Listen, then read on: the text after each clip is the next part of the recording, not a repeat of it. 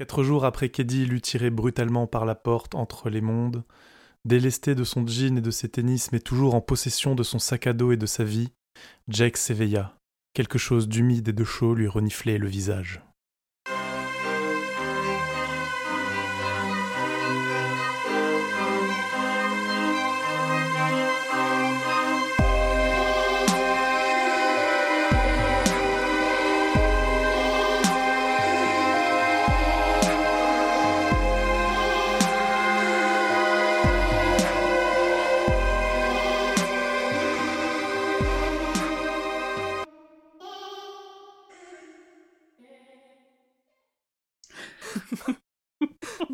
Bonsoir, bienvenue dans cet épisode 28 du Roi Steven.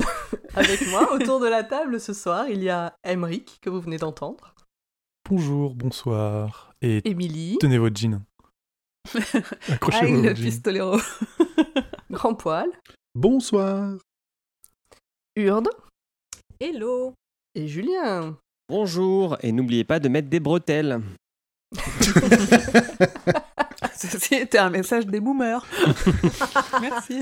Ou des Alors gens avant de, trop avant, de stylés. com- avant de commencer cet épisode, on rappelle que c'est la suite de l'épisode précédent et que donc ça n'a pas de sens d'écouter cet épisode si on n'a pas écouté l'épisode précédent, donc l'épisode 27. Tout Nous pouvons commencer. Comment allez-vous? Tout le monde a son Ça va. donc c'est bon? Oui. Il fait toujours Bien. chaud. Chaudement. Il fait beaucoup trop Et il chaud. est un peu plus tard que l'épisode que l'épisode précédent Oui. du mois dernier. Oui, mais euh, il est moins tard que ce qu'on avait prévu au départ. Oui. Et Oui, ça, oui, c'est il une est- bonne nouvelle. Il est encore aujourd'hui. Je suis encore étonnée. On attaque directement par la présentation du livre par Emric Allez, Allez. c'est parti. Terre perdue est un morceau de musique composé par Michel Reber et interprété par Michel Reber. Je vais vous en faire écouter Ouais. un extrait. Sérieux? Ah oui. Et c'est vraiment de la musique, elle s'appelait Michel. Wow Moi j'aime bien. Respecte les Michel. La flûte de pan. Mi-ange, Michel. En vrai, c'est joli. Moi j'aime bien. C'est folklorique. Moi je déteste, désolé. Ça me rappelle une pub pour le café, non? Ah oui? Voilà, bon, on va s'arrêter ici. Ah, les blagues les plus courtes sont les meilleures. Euh, c'est une euh, devise de Jean de La Fontaine. Bref, aujourd'hui nous attaquons donc la deuxième partie de Terre perdue, The Wasteland en VO. Donc toujours publié pour la première fois en août 1991 aux États-Unis dans une édition à 512 pages et dans France en mai 1992 dans une édition de 569 pages sous le nom de Stephen King ou Stéphane le Roi en français. frère de Stéphane Escher. Mais ça, c'est- on en parlera dans un autre podcast. Ou Parce que les rois aiment les Roy. choses chères. voilà. Le résumé en une minute, eh ben, euh, c'est la suite de. C'est c'est la version de Stephen King de Fallout. Voilà. Hmm. Hmm, Je sais pas, non. Il y a quelque Mmh, chose. mmh, Un petit peu, mmh, peut-être, Je dis ce que je veux. Ok. Donc, euh, on va faire un tour d'avis euh, rapide. Parce qu'on a déjà don- donné nos avis le mois dernier. Euh, Pomme, qu'en as-tu pensé, en plus particulièrement de cette deuxième partie? Bah, pff, en fait, c'est comme la première partie. J'ai beaucoup aimé l'histoire en général, l'univers et tout ça. Il y a des longueurs, notamment quand ils sont dans la ville, je trouve. Et puis, encore une fois, je pense que le fait de prendre des notes m'a pourri certains passages qui seraient passés totalement inaperçus sinon.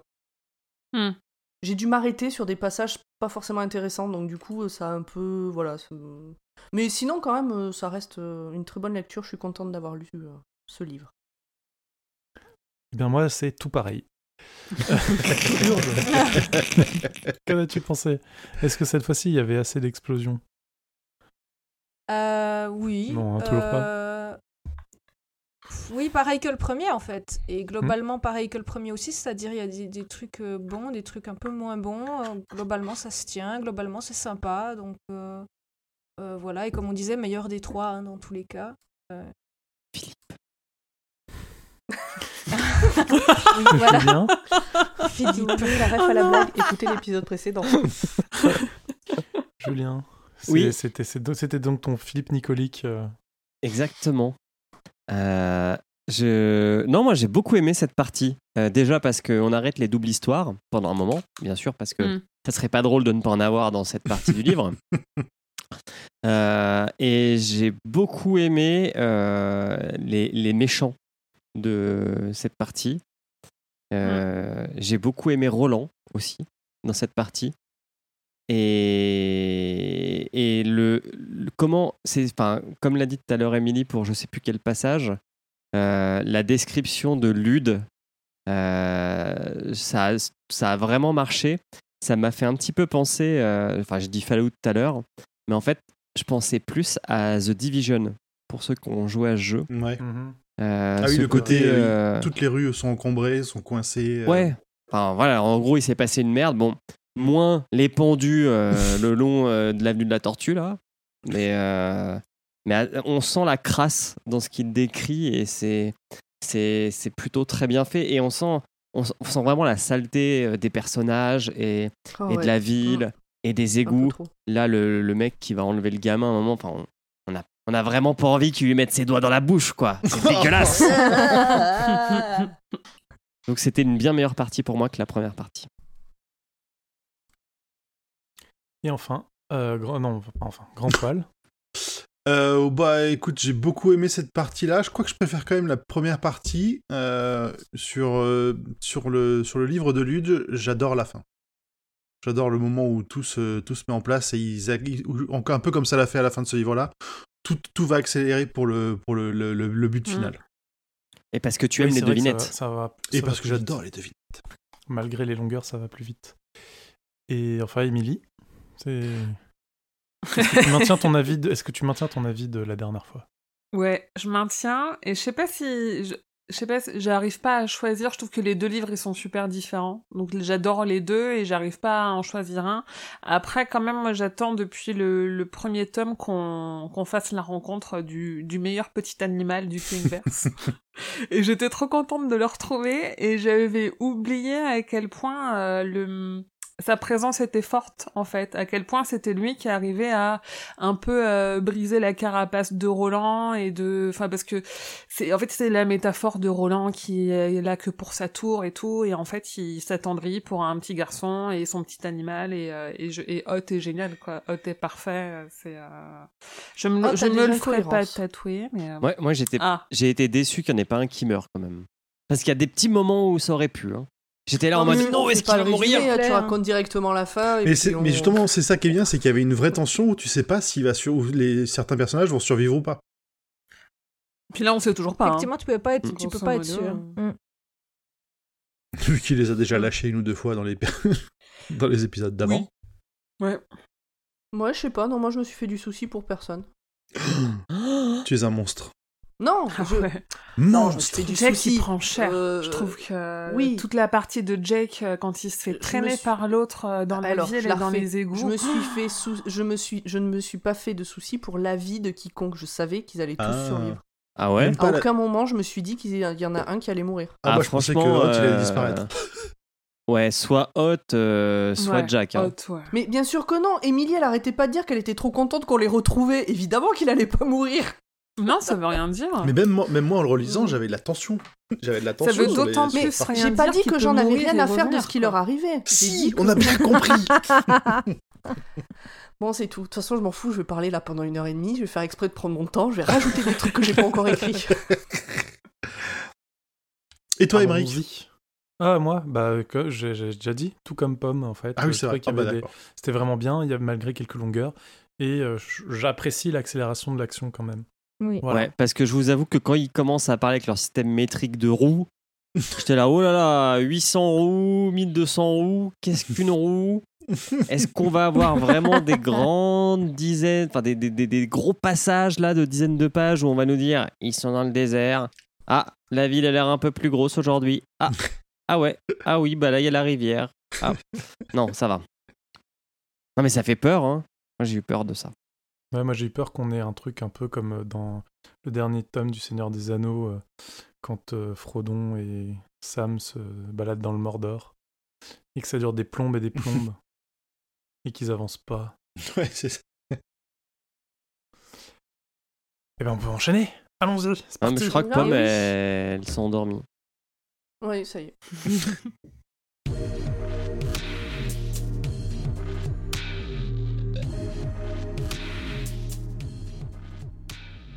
Alors, livre 2, Lude.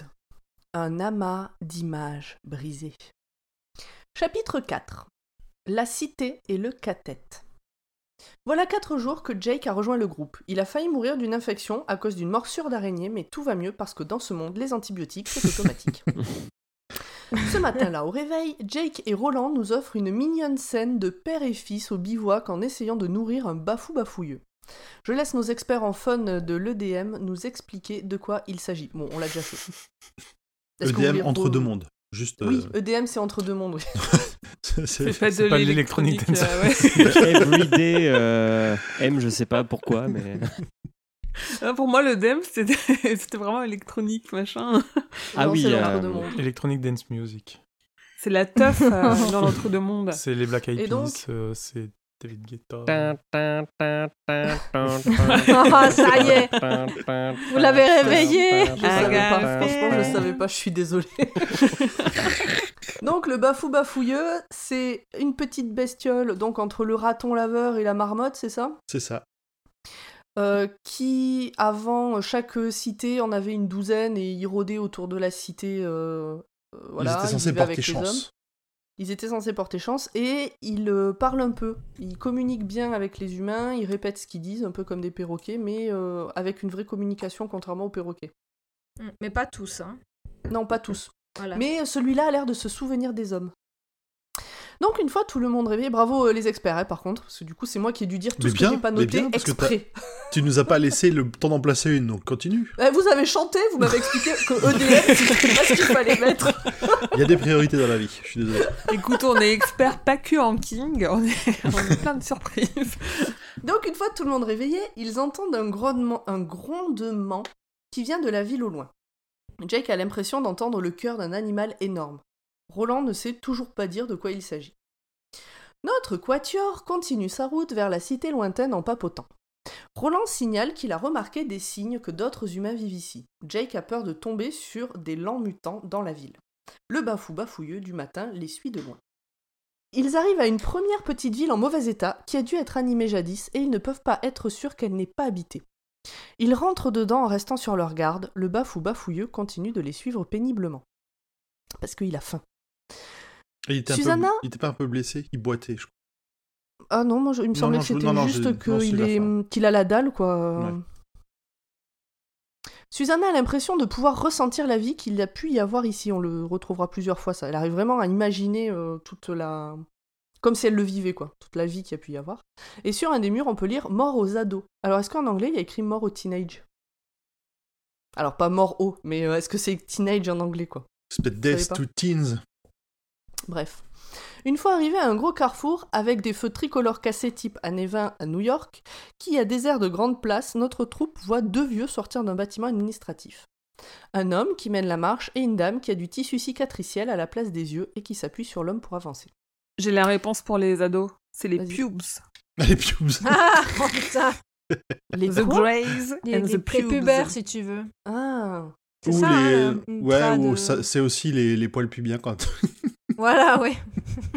Ouais, c'est ça, les gris et les pubiens, et en gros, ils disent que oui, le nom, il vient de d'à peu près l'âge qu'ils avaient, euh, que les deux groupes avaient quand leur guerre, quand leur guerre a commencé. Les jeunes et les vieux, quoi. Ouais. Les pubes and greys. Donc la dame là qui, qui a plus d'œil et qui a du tissu cicatriciel à la place des yeux, elle a peur d'avoir affaire à des écumeurs. Mais pour lui, pour le monsieur, ce n'est pas possible puisqu'il y a un ado avec eux. Et ado à chaque fois c'est écrit avec une majuscule.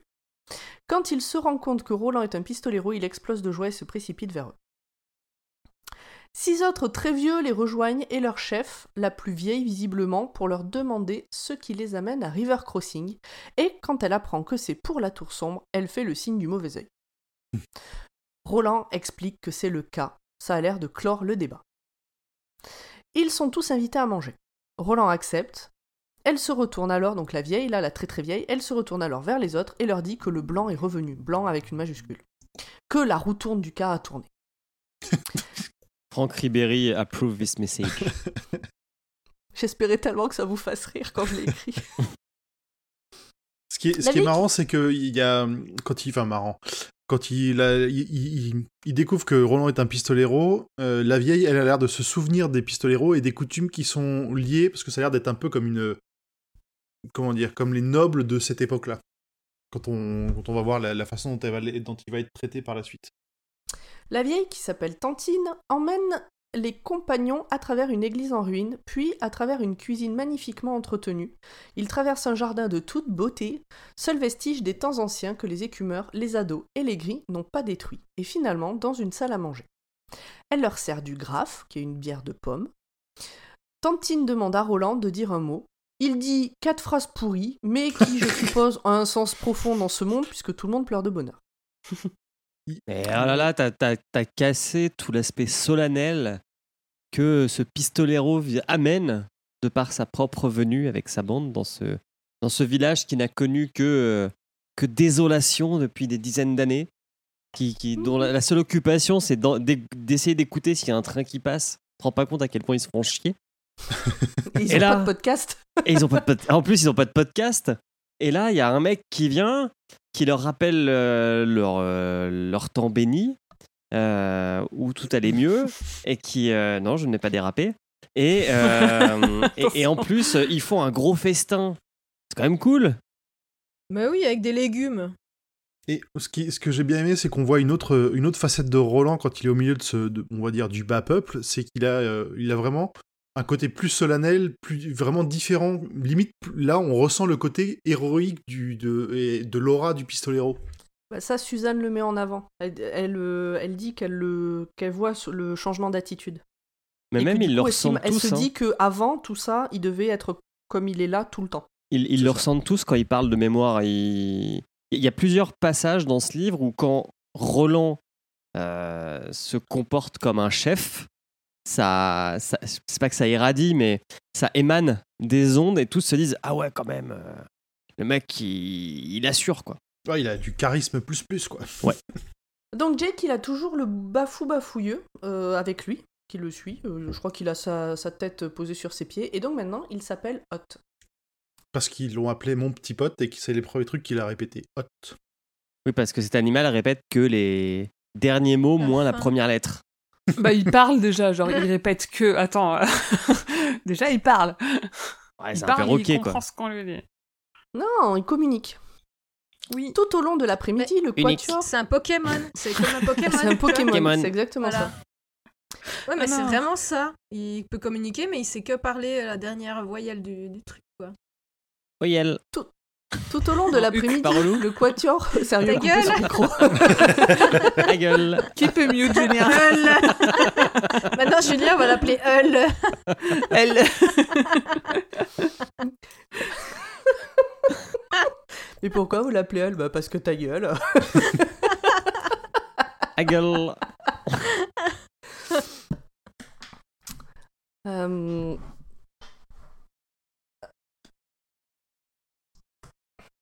T'es perdu. Non, je donne le résumé à Émilie. Ouais, bah, j'allais le faire. Il y a le lien du résumé dans le, Dans le conducteur, il dit, ouais. Ah, bah voilà. Il y a Peter. deux conducteurs. Oui, j'ai Si le t'avais conducteur. ouvert le conducteur, tu l'aurais C'est toi, Hull. Mais il est... ah bah, il est ouvert, mais j'avais pas vu que c'était juste sur le ici. D'accord, merci. Ok. Je Merci. ferai plus la prochaine fois. Bref. Donc, tout au long de l'après-midi, le Quatuor participe à un vrai festin. À la fin, Roland propose de palabrer un peu av- avant leur départ. Seuls Tantine et les jumeaux albinos. Alors, en fait, je me suis trompée, il y en a encore un quatrième, il y a le vieux du début. Donc, il y a Tantine, il y a les jumeaux albinos et il y a euh, Si, Le je vieux crois qu'il moisi. s'appelle, Sai, restent avec eux pour le café, qui est en fait de la chicorée. On apprend que la dame aveugle a eu les yeux brûlés par les écumeurs. Roland veut en savoir plus sur eux, sur les ados et sur les gris, et surtout sur la cité. Tantine soupire, leur conseille de faire un détour, mais Jake ne veut pas. Quand il est questionné à ce sujet, il évoque un train. Tantine parle de Blaine, Jake ac- acquiesce, oh c'est dur à dire, Jake acquiesce, mais ne sait pas dire comment il connaît ce nom. Roland met fin à cette discussion et demande des infos sur la ville. Finalement, ils ne savent pas grand-chose de l'histoire de la grande ville, ni même de la leur de ville. Mais à la description qu'ils en font, au temps des grands anciens, il s'agissait d'une ville comme nous nous les connaissons, avec de l'électricité, des avions, des voitures et même un pont qui semble suspendu dans le ciel. Voilà le peu de choses que l'on sait de Lude à l'heure actuelle. Et on peut dire aussi qu'ils ont un petit problème de repère euh, temporel. Oui, mais ça, c'est un peu normal vu que le temps euh, fonctionne plus très bien dans ce monde. Ouais, ils savent pas, Ouais, ils on sont pas capables de dire euh. si ça fait euh, un an, dix ans, vingt ans qu'ils n'ont pas eu de contact avec la ville. Ouais, ils se la repèrent à des, à des facteurs genre Des événements. quand c'est l'année où ce mec est mort. Et après, tu calcules, ça peut faire 7 ans ou 10 ans. Bah, en même temps, ils s'en foutent, hein, je veux dire, euh, ils en sont plus à ça près, quoi. Oui, la, la très vieille, elle a plus de 100 ans. euh. Ouais. Roland trouve quand même que toutes les histoires autour de la chute de l'ancien monde ressemblent beaucoup à l'histoire de la chute de. Alors, comment on dit? Gilead? Du faucon noir. Gui- Moi, je dis Gilead. Moi, je dis Gilead aussi, ouais. Moi, je dis gilet. De Gilad. Alors, attendez, je sais. Ça ressemble beaucoup à l'histoire de la chute du pays de Roland. Pourtant, les vieux de River Crossing en ont jamais entendu parler et vice-versa. On apprend également au cours de cette discussion qu'une guerre a éclaté entre les écumeurs et les gris d'un côté, contre les gens de la ville de l'autre. Dans la ville, la défense était plutôt bonne, les grands parcs ont été transformés en potagers, etc. Ceux de la ville étaient appelés les ados. Un jour, une énorme troupe est arrivée et a renversé le cours de la guerre. Depuis, c'est la jungle dans la ville. En fait, c'est un énorme fort, un fort, euh, une forteresse plutôt. Et, euh, et effectivement, quand on dit que ça a duré longtemps, je crois que ça a duré des dizaines d'années ce siège, hein, de ce qu'il Ouais. raconte. Avant qu'un mec ait l'intelligence de construire un pont. Pour les vieux qui racontent cette histoire, Eddie pourrait servir à renforcer les rangs, Susanna pourrait être enlevée pour être fécondée, et Jake, encore jeune, pourrait être kidnappé pour être formaté. Quant au, quant au pistolero, il ne servira à rien, donc il serait tué. Jake demande alors des infos sur Blaine le mono et Bob le mécano. Alors, Bob le mécano, personne ne sait de quoi il parle. Blaine le mono est en fait un monorail qui dépasse la vitesse du son. Il venait de l'ouest et rentrait dans la cité. Mais ça fait au moins un fou ou 70 ans que personne ne l'a vu passer. Par contre, il y en a un autre qui sort de la cité. Ça ne fait qu'une dizaine d'années à peu près qu'il n'a pas été entendu celui-là. Et il va plus lentement. Au moment du départ, ça s'échange des bénédictions et la troupe reprend sa route. 12 km plus loin, il est temps de monter le campement pour la nuit. Jake pose beaucoup de questions et notamment sur la tour sombre. Roland répond qu'il ne peut pas dire ce que c'est. Eddie relève que Roland n'a pas dit qu'il ne sait pas ce que c'est. Et euh, t'as éludé tout le passage où, en fait, euh, Jacques, Jack, Jacques, Jacques Chirac, Jake.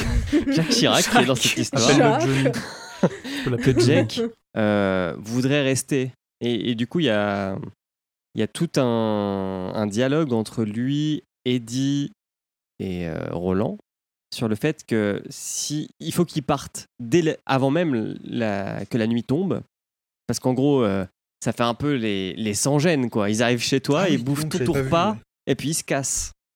Et, euh, et Jacques dit, bah, ils sont vieux quand même, on pourrait les aider à faire ci, à faire ça. Et Eddie lui fait comprendre que non, parce que si on commence à juste rester pour les aider pour un petit truc, un petit truc, un petit truc, ça va être de plus en plus dur de se casser. Et que euh, même s'ils ont bouffé euh, la moitié de leur garde-manger, bah c'est comme ça. Ils Ouais, trouveront puis ils toujours partiront- un truc à partiront faire jamais, pour quoi. les aider. Ouais. C'est c'est comme ça. quand tu vas chez des vieux, quoi, en fait. Comme quand tu vas chez Ikea. chez les vieux. Non, mais comme quand tu Comme vas chez Ikea, Ikea. ouais. un truc. Un petit truc. Tu vas pour un meuble et tu pars avec. magnétoscope. Mon imprimante. Ouais, d'ailleurs, maintenant, je suis un punk chez Ikea, je- j'y vais en sens inverse. Et je remonte tout et je vais directement là où je dois aller. Je passe plus par euh, tout ce putain de. Tu sais qu'il y a des d'itinéraire. raccourcis. Mais Oui, mais le meilleur raccourci, c'est d'aller directement libre service euh, en passant de l'autre côté, quoi. Oui.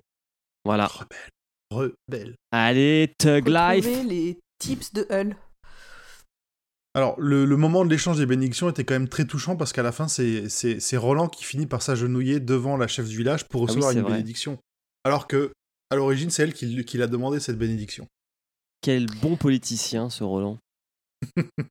Et elle lui donne quelque chose à déposer, euh, c'est son, euh, Sa son croix. crucifix qu'elle lui demande, sa croix qu'elle lui demande de déposer au pied de la tour sombre. Et de prononcer son nom. Oui. Moi- j'ai une question. Est-ce qu'on va en, en entendre, en réentendre parler par la suite de, de ces gens de Lude? Parce que moi, j'ai lu ce passage. J'aurais, j'aurais voulu que ça me fasse de la peine, mais ça m'en faisait pas. Je me dis, Alors, est-ce on n'est pas encore à des Lude. infos? On n'est pas encore à lui. Là, on est À sur la- Rivers le- Crossing, le spin-off Ouais. d'Animal Crossing. Mais on, on va comprendre tout ça parce que moi, je disais ça, je me dis, ouais, ça, ça a l'air triste et tout, mais j'arrive pas à être triste. Ils ont juste l'air un peu chiants, tu vois. Non, ça fait. En fait, c'est un petit village euh, pour montrer un peu une nouvelle personnalité de Roland et d'exposition sur euh, ce qui les attend à Lude, euh, la, la, Ouais. la guerre qui a déclenché euh, les, les problèmes. Je crois que c'est là où on a la première mention d'Andrew Quick, qui est une espèce de héros surhumain Mhm. qui était à la tête de. Hmm. qui volait dans des avions, des choses comme ça. Et puis aussi, ça vient contrebalancer les rêves d'elfes magiques d'Eddie qui espèrent trouver euh, le Ah oui. remède à tous ces maux dans la cité. Et, et les vieux leur disent Mais non, regardez ce qu'ils ont fait à ma femme. euh, Les, les mecs, c'est juste des oufs, quoi. Hmm. Ouais, puis bon, c'est quand même la première fois qu'on voit des êtres vivants autres que des animaux, si je me trompe pas. Euh, et que Enfin, l'homme noir. Quasi. Et que Ouais, les ou- euh, Ou mutants. alors des trucs tout pourris. euh, ouais, il y avait le village aussi, mais ils Bah, étaient ah, tous, non, mais non, le, dans le tome 1, t'avais. Ouais, le le, vi- le village, là. le village, Mais ils étaient tous tout moisis, là, donc bon, c'est bizarre. Mais c'est plutôt rare, effectivement, de Oui. trouver des gens avec qui converser et rompre Oui, le pain. Oui, Oui, il y en avait dans les petites sœurs d'Eluria aussi. Ah oui, c'est juste, vite fait, ouais. Euh, vous noterez du coup que quand je vais essayer d'aller vite, euh, je, je zappe euh, toutes les infos en fait. Alors là, celui-là, ouais, celui-là, t'avais- c'était, euh, c'était important de. Ben, on est là pour De ça, pas c'est très bien. On, on a aussi un truc, je sais pas si ça a été relevé et j'étais pas sûr, je viens de trouver la référence. Euh, on, on a le nom complet de, de Eddie qui a été qui est prononcé. Et il s'appelle gros, E- Edward Cantor Ah. Dean. Dans les deux, euh, Cantor et Dean, c'est deux références euh, chrétiennes. Euh, le Cantor, je crois que c'est un chanteur et le Dean, c'est le doyen. Ou je sais, alors les, je connais pas les traductions françaises. En plus que, euh, en plus que Eddie, je sais pas si c'est une rêve voulue, mais Eddie Cantor, c'est un personnage de, de Carrie aussi. Ok. Hein Mais là, ça, là, c'est, c'est du tiré par les cheveux. C'est peut-être des fois, on sait que King, euh, en termes de nom, il a pas beaucoup de, pas toujours beaucoup. Mais de- il a un petit calepin avec 10 prénoms et Voilà. il. En gros, c'est ça. Il lance des dés. Et dernier point, et après, promis, je te laisse continuer, Pomme. Est-ce qu'on a dit que la montre de, de Jake, elle, elle allait à l'envers et puis elle, elle avait des chiffres un peu bizarres Elle va dans tous les sens, ouais, elle est complètement détraquée. Elle affiche des dates qui n'existent même pas. On l'a dit ou pas? Non, on l'a pas dit. Et on Ok. parle de sa montre au début, en tout début du, du, euh, du livre de Lude. Justement, il, il veut pas s'en débarrasser, même si elle sert plus à rien. Moi, je me note que j'arrête d'essayer de faire court. Mais non, mais comme ça, ça permet C'est Mhm. Ah, ou alors, on part du principe que vraiment vous jouez le jeu de euh, combler tout ce que je rate. Ça me va. Ouais, mais Bah, la meuf, la en meuf, plus. la meuf, quoi. Elle fait un résumé. On l'interrompt presque pas. Ah là là, c'est pas assez, c'est, c'est pas assez long. Et maintenant qu'on fait du long, ah bah là là, vous, vous arrêtez pas de m'interrompre. Ah non, j'ai pas dit ça, t'as pas du tout compris ce que j'ai dit. J'ai tout enregistré. Pomme, tu pourras te venger bientôt parce qu'il fait bientôt un, un épisode. Et, là, pour le coup, il, a, il y a des trucs qu'il a pas intérêt à les louper parce que ça va être un gros épisode. C'est l'histoire d'un mec, il va dans un. Ah, ah, voilà, j'ai rien dit. Donc, donc Hot est toujours avec eux, blessé, mais Ah. il fait partie de la compagnie. Tu avais raison, euh, Grand Poil. Oui, il, il me semble qu'ils avaient- qu'il avait été malmené par un autre gang de, de bafou bafouilleux. Oui, il a parce été que- Parce qu'il était différent. son- C'est l'explication de Roland. Ouais, qui plus tard qui dit qu'il s'est fait chasser parce que euh, il, était, il avait gardé euh, ce, le truc qu'étaient les anciens bafou bafouilleux, le fait qu'ils parlaient. Oui, c'est c'est pour ça. ça il se serait fait chasser parce qu'il parlait alors que normalement il parle plus. Donc une fois tout le monde sur le point de s'endormir, la batterie se fait de nouveau entendre. Eddie est sûr que c'est un morceau de ZZ Top. Il demande aussi à ce que chacun raconte son histoire, mais Roland dit que c'est pas le moment. Tout le monde s'endort sauf Jake, qui laisse son esprit vagabonder entre Blaine le mono et Charlie le chouchou. Il finit par s'endormir quand le bruit de la batterie s'arrête. Il cauchemarde de Blaine et se réveille en sursaut. Une chose est importante, que son esprit accepte que Blaine et Penn est très dangereux, mais aussi que Blaine est la vérité. Et à ce moment-là, Jake se rendort. Le lendemain, en haut d'une butte, ils purent enfin apercevoir le pont exactement le même que le pont George Washington à New York, mais en qui se casse plus la gueule. Roland annonce qu'il est maintenant l'heure de faire une pause longue et de se parler. C'est l'heure de la palabre. Pour commencer, Roland rappelle ce qu'est un cathète, donc un groupe de personnes liées par le destin. Ensuite, il parle du kef, cette capacité qu'ont les gens d'un même cathète à communiquer par la pensée. Et ça nous arrive souvent avec Émilie. Et ensuite, il n'exclut pas que Hot fasse partie du cathète, mais il est trop tôt pour le dire. Mais si, il est dedans, c'est sûr. Ah bah, à ce moment-là, bon. Moi, j'ai pas- surligné toute l'explication du cathète parce que c'était long. euh, Ouais, mais bah, c'est tu bien. veux la Mais c'est- dire Non, non, bah non, il y en a pour un moment. Non, Mais non, non, t'as très bien résumé, C'est bon comme, très bien euh, résumé. rés- Ouais, moi, je, je- enfin, c'est ce que j'ai compris aussi, hein, ton résumé. Dans c'est, euh, Concordance, il y a deux pages sur le cathète. C'est à ce Ouais. moment-là aussi qu'il y a Susanna aussi qui se rend compte que Roland était. euh, c'était pas juste un, un cow-boy qui sillonnait le pays, mais c'était aussi un, c'était un diplomate, un, un médiateur, euh, Mm. et, qui, et qui faisait. Enfin, une espèce de soldat qui appelait. Que, qui appartenait à ce qu'ils appelaient le blanc, donc euh, le bon côté de leur civilisation. Et donc Eddie n'est pas convaincu par l'histoire du kef. Alors la partie qui arrive, elle était ultra relou à résumer euh, rapidement, mais j'ai fait ce que j'ai pu. Donc Roland attaque par l'épisode sous la montagne, quand Jake est mort. Ensuite, il parle de la palabre avec l'homme en noir et d'une bête, d'un gars qui s'appelle l'étranger sans âge. Il parle également d'un rêve dans lequel le monde tombe dans un rayon d'une fantastique lumière blanche et au bout duquel il avait vu une touffe d'herbe pourpre. Jake, tout ça, ça lui parle.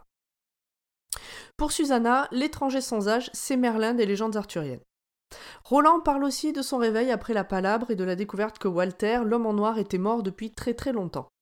Ensuite, il revient sur les monstruosités, sur sa rencontre avec Eddie, puis Susanna, puis Jack Mort, et passe la parole à Eddie, qui commence par parler de l'ours Chardic. Jake réagit de suite. Chardic, c'est le nom d'un bouquin pour enfants. Eddie trouve ouf qu'il y ait autant de liens entre les deux mondes. Roland rappelle qu'il y a plein de portes, alors pourquoi pas? Eddie parle ensuite de la vision de la clé de la rose qu'il a eue quand Roland a lancé la mâchoire du démon dans le feu. Il raconte aussi son rêve dans lequel il passe la porte de la charcuterie et arrive dans un champ de roses surplombé par la tour sombre et du nuage noir qui s'en échappait- qui s'en était échappé. Il raconte avoir posé la tête contre la porte gardée par l'ours et s'être rappelé la fois où il avait convaincu son frère de venir avec lui jusqu'au manoir hanté. Et puis il parle du sentier du rayon. Autour de Susanna. Elle parle de comment ils ont récupéré Jake et comment Eddie a fermé la porte du garçon et passe sous silence le fait qu'elle est peut-être enceinte. Ah ben ça on l'avait pas vu venir, dis donc. Jake prend la suite et commence son récit par sa composition pour ses examens de fin d'année. Pour lui, c'est le moment où il a commencé à baisser les bras. Après avoir fini le... Après avoir fini... Je me calme, c'est bon, ils ont fini. Après avoir fini, le groupe lui demande de revenir sur l'histoire du terrain vague. Les quelques vers qu'il a lus au sujet d'une tortue sur la palissade devant le terrain vague sont issus d'un poème appris par Roland quand il était petit. Il paraît évident à tout le monde que le portail de l'ours et le portail de la tortue sont reliés par le même rayon. Et puis, il parle du moment où la rose s'est ouverte avec tous ses soleils dedans et la touffe d'herbe pourpre autour de la rose. Alors, par rapport à tout ça, si vous n'avez rien compris, je vous propose d'aller écouter les épisodes 1, 2 et 3 de euh, La Tour Sombre, euh, donc, euh, qui sont passés. C'est à peu vous les ça. trouverez facilement. Puisque ça résume en fait tout ça. Après tout ça, alors que le soleil est en train de se coucher, Roland demande à Jake de sortir Charlie le Chouchou et de le lire. Eddie et Susanna se souviennent d'avoir eu le même livre étant enfant. Et euh, je me suis demandé s'il n'y avait pas une erreur de date, parce que dans mon souvenir, euh, Charlie le Chouchou, il a été euh, édité en 52 ou 53. Susanna, elle a quitté son monde en 63 à 26 ans. Alors à moins qu'elle ait eu Charlie le chouchou en étant déjà ado, mais elle dit qu'elle s'en souvient de Mais quand la- elle était petite. Je sais C'est pas. il y a c'est la première version qui est, éditée, qui est éditée en 52-53 ou pas? Parce que de mémoire, lui, il a la quatrième déjà. Donc, Bon, euh, peut-être alors. Ça pourrait expliquer. c'est peut-être ça. Bon. Mais c'est possible qu'il se soit un peu euh, emmêlé Bah, dans les déjà. dates. hein. Mais euh, ouais, en gros, on s'aperçoit qu'ils ont tous euh, eu Charlie, mais qu'il y en a aucun qui, a- qui, qui lui faisait confiance quand ils ont lu le, le livre. Vu sa tête, je trouve ça bizarre. Oui, vu la gueule des gamins qui sont dedans aussi, franchement, euh, ça donne pas envie d'y aller avec eux, quoi. Oui, c'est ça. Ils ont eu le même ressentiment de rejet par rapport au train. Donc Jake lit l'histoire. Ils décident tous qu'ils vont traverser la ville et chercher le train, que de toute façon, c'est le cas, et puis bah au dodo. Au milieu de la nuit, Roland se lève et s'éloigne du camp pour réfléchir et écouter la batterie. Eddie le rejoint et lui dit qu'il en a marre d'être un pion sur l'échiquier de, Ro- de Roland. Qu'ils sont tous là parce qu'ils le veulent bien et qu'il est temps que Roland les considère comme tels. Roland est OK avec ça. Il parle, enfin, il est un peu chafouin d'avoir été démasqué par rapport à comment il, les considère comme de la merde, mais euh, c'est vrai, il est d'accord. Ils parlent un peu de la ville, tous les deux. Roland pense qu'ils ne feront peut-être, qu'ils ne seront peut-être pas attaqués après tout, et Eddie retourne se coucher. Roland se rappelle que dans la même langue que K et Kef, il y a char, qui n'a qu'une seule signification, mort. Char, comme dans. Charlie, le chouchou. Surprise En fait, c'est surtout que c'est une langue où les mots ont plusieurs sens. Et ce mot-là n'a qu'un seul sens. C'est marrant parce que Ah oui, je je suis en train de regarder dans, dans, le, dans Concordance. Euh, parce qu'il y a une partie sur les termes du haut-parler. Et pour char, ça commence par la plupart des mots du haut-parler ont des sens multiples. Bravo, Pomme. Et donc, char est l'exception qui confirme la règle. Bah, char n'a qu'une seule signification, et cette signification, c'est la mort. Char est la racine de nombreux termes de l'entre-deux-mondes, notamment Charlie, le... Cha- Charlie et charioterie. Eh, eh. Ok. Bien wesh, Pomme. Tu Bah, vois, t'arrives, à- tu rentres dans l'univers. Bah, c'était écrit dans ce passage-là. Roland Ah, c'est le écrit. En noir sur blanc. Oui, Ah, c'est bah, je m'en écrit. souviens pas. Mais tu l'as relevé quand même, donc Bah oui, cool. bon, vu qu'elle a pas relu. Je l'ai Si, gardé j'ai en tête. relu. Dans, dans tout ce passage-là, il il y a aussi Roland qui continue à faire des parallèles entre lui et son ancien cathette, à comparer Eddie et même Jake à, à ses Mm. anciens compagnons. D'ailleurs, à un moment, on en va Ouais, lui dire, mec, passe à autre chose, quoi. Mais oui, oh. Ouais, Eddie moi, ressemblait que- vraiment à un Gutenberg. Non, c'est Moi, je pas le dis comme ça à chaque fois. ah, là, il m'a fait penser à Alain. Oh putain, c'est exactement ça. Ah, vous n'êtes vous n'êtes Ah, tellement pas prêt. Vous Alors, êtes tellement pas prêt. Oui, voilà, c'est ça. C'est que vous, vous savez. Alors, euh, je suis sûr que vous vous envoyez des messages avec Émilie en privé pour vous moquer de nous. On l'a Mais fait il y a pas je me 30 suis demandé secondes si- juste pour toi. Moi, je me suis demandé s'il n'y avait pas. euh, Bon, ça va, si c'est que moi, au moins, euh, je suis unique. Euh, le fait qu'il fasse tout ça, enfin qu'il fasse autant de liens et qu'il voit à quel point ils se ressemblent, je me suis demandé s'il n'y avait pas un côté euh, reproduction de ce qui s'était déjà passé. On s'amuse bien avec grand poil en message. Vous êtes Chapitre tellement pas cinq. prêt. Chapitre Moi, je 5, suis prête à tout, en tout cas. et la cité. Pardon. Après trois jours de marche supplémentaires, la troupe tombe sur un avion écrasé. Jake, qui est expert en avion, puisqu'il a fait un exposé sur le sujet quand il était en cinquième, ce qui n'a pas de sens puisqu'il a, puisqu'il a 11 ans, monte sur l'avion On et dit Ah bah oui, classes. c'est un avion nazi. Oui, il a sûrement sauté des classes. Ah, peut-être. Ouais, parce qu'il faut pas oublier que c'est quand même l'enfant de, de Richeton. euh, tout ça, donc. euh, non, c'est mais. le fils de Elmer Air Chambers, quand même. Ouais, bah voilà, tu vois. Hein, il va à l'école machin, là, l'école Ah, des Et justement, et, dans le et il saute des classes, mon fils, voyez-vous. Et c'est pas une euh, école, on oui. rentre parce qu'on paye, hein. Non, Le il est intelligent. C'est ça. Donc Jake regarde l'avion et euh, bah, c'est un avion nazi, hein. il n'y a, pas de- y a pas de doute, vu qu'il a une croix gammée dessus. Ouais, ou un avion indien. Mais sûrement un avion nazi. Oui, non, là, c'était. euh, ils, ils- ils vont trouver un mec avec un casque à pointe dedans. euh. C'est pas un, faux. un gars très grand qui doit être d'ailleurs celui euh, dont les vieux leur, lui ont parlé, Oui, c'était euh, qui Andrew. menait alors, la attends. troupe. euh, La Andrew diligence volante. oui, c'est Andrew Quick. Voilà. Et Et, euh, quick, qu'ils ont dû euh, il est lui mort. mettre du gras dessus pour pouvoir le faire rentrer tellement qu'il est grand. Ouais, il est énorme. Alors, moi, j'ai Je pas compris Alors non, grand, pas, alors non, compris pardon, gros. je, me- je me trompe, c'est pas Andrew Quick, c'est David Quick. Euh, oui, c'est l'autre. Oui, euh, Andrew, c'est l'autre. Mais euh, moi, j'ai pas compris qu'il était grand, j'ai compris qu'il était gros. Ah, ben non, Bah, c'est- un géant. La façon en dont fait. il est décrit, c'est qu'il a l'air vraiment euh, super grand, gros peut-être, mais en tout cas super Pas grand, trop. imposant. Trop massif pour être dans ce cockpit. C'est ça. Ben, massif, ça veut pas forcément dire gros. Ouais, Ouais, mais ça, peut, voilà. ça peut être gros, ça, ça peut être grand, ça peut être les deux. Ça manquait de détails, monsieur King. Ah oui, non, là, c'était Ah, pas terrible. Ça, pour ne le faire provoque pas. de- pour faire trois pages d'énumération de médicaments dans ça, il y a, y du monde, mais pour expliquer pourquoi il est, bah, pourquoi il Est-ce qu'il est grand? Est-ce qu'il est gros? Est-ce qu'il est les deux? Là, il n'y a plus personne. Hein. Bah, les, les fanarts d'Andrew Quick sur, euh, sur Google, c'est un, un espèce de grand viking blond. euh. Oui, mais ça, c'est C'est ce logique. mais est-ce qu'il y a une ouais, banane à côté pour qu'on puisse voir la taille Non, mais il y a une description un peu plus tard dans l'histoire qui fait que ça me paraît évident qu'il était grand et, peut-être- et baraque, quoi. Mais oui, c'est ce que parierais j'allais ta dire. maison On- là-dessus On vous dit. En même temps, Julien, je te parle d'un viking. Tu vas me dire qu'un viking c'est gros euh, comme ça. C'est pas- la première un viking c'est plutôt vient. grand et large, tu vois, mais pas gros. T'as une Ouais, photo Ouais. Bon, enfin bref. Bon, bah alors. Dans Le l'image soir d'un autour du viking. Le soir autour du feu, alors que Jake apprend à l'allumer avec un silex, ça se raconte des énigmes. Eddie en lance des absurdes pour faire rire et ça exaspère Ro- et ça exaspère Roland qui estime que les devinettes sont des choses très très sérieuses. Dans son, dans- chez lui, les devinettes, c'était des vrais concours de, de, de sagesse et il y avait des, euh, ça donnait lieu à des prix, à des bastons même si tu, euh, si tu respectais pas la devinette du mec en face, quoi. Ah oui, on rigole pas avec Là, on est vraiment retombé Ouais. dans un instant prof de maths, quoi. C'est ça, pisto relou. Absolument. Finalement, il décide de lire le livre de Jake, donc le livre sur les devinettes, qu'il a acheté en même temps que Charlie le chouchou, et passe la soirée donc à se lire des devinettes. Pour la première fois depuis le début de leur périple, Roland décide d'organiser des tours de surveillance.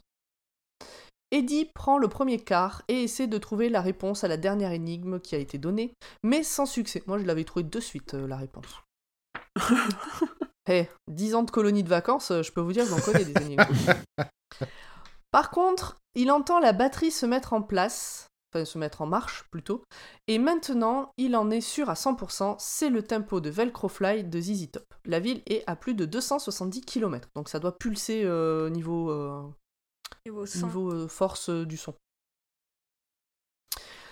Trois jours après avoir vu l'avion, il croise une ruche, mais elle est habitée par des abeilles mutantes et malades. Roland explique que tous les animaux ont muté il y a un millier d'années environ et que maintenant ils disparaissent. Eddie pense qu'il y a eu une guerre nucléaire. Moi, c'est Bah, il là est que pas le j'ai seul, hein.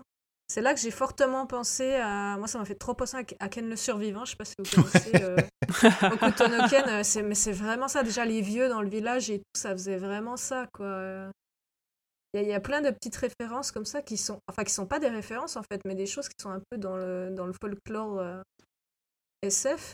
Et ouais, c'est c'est marrant de retrouver toutes ces, ces références, de penser à d'autres œuvres. En fait, je sais pas si Mm. vous avez eu le, le même truc, mais. euh, Alors, je connais pas le lore de Ken le survivant, mais enfin, Ouais, mais t'en Clairement, les- les, les, les univers avec des animaux à deux têtes euh, ou, euh, ou des détériorations de- d'espèces, ça fait quand même sacrément penser à une guerre nucléaire. Oui, euh, d'ailleurs dans, le, chose, dans le village, il y avait hein. des, des mecs qui étaient malades parce qu'ils avaient chopé la maladie des rayons. Alors au départ, il y avait Ah le ouais. rayon avec des majuscules comme si c'était le rayon, mais ça faisait plutôt penser à des, des problèmes de radioactivité. Bon, après, être centenaire avec des problèmes de radioactivité, ça va. Oui, mais euh, rappelle-toi qu'ils sont centenaires dans un espace où peut-être qu'un an égale pas un an, quoi. Oui, c'est vrai. Donc le lendemain, Eddie demande à Roland de lui expliquer pourquoi il veut trouver la tour et comment il en a entendu parler. Mais Roman- Roland pardon, lui dit qu'il lui racontera plus tard et je suppose que c'est l'ouverture au tome 4. C'est comme ça que j'imagine le truc. Juste ce qu'on a pu nous dire sur le tome 4. À trois jours de marche de la ville, Jake et Roland entendent des combats faire rage dans la ville. Je- J'écris beaucoup trop ville. Vous êtes toujours là? Oui, oui, Oui, on est là. On Ok, écoute. vous êtes bien calme.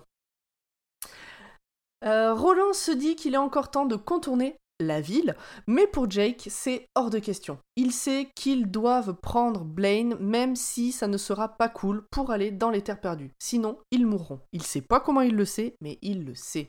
Bah, il- ça, moi un jour de dire. Blaine je sais pas Blaine. comment je le sais, Blaine, mais je le ils sais. ont une chance de mourir aussi. Bah, disons qu'en prenant Blaine, ils ont pas. une chance de mourir, mais une chance de vivre. Alors que en ne le prenant pas, juste ils vont mourir. C'est comme ça que je le comprends. Les voilà enfin devant le pont.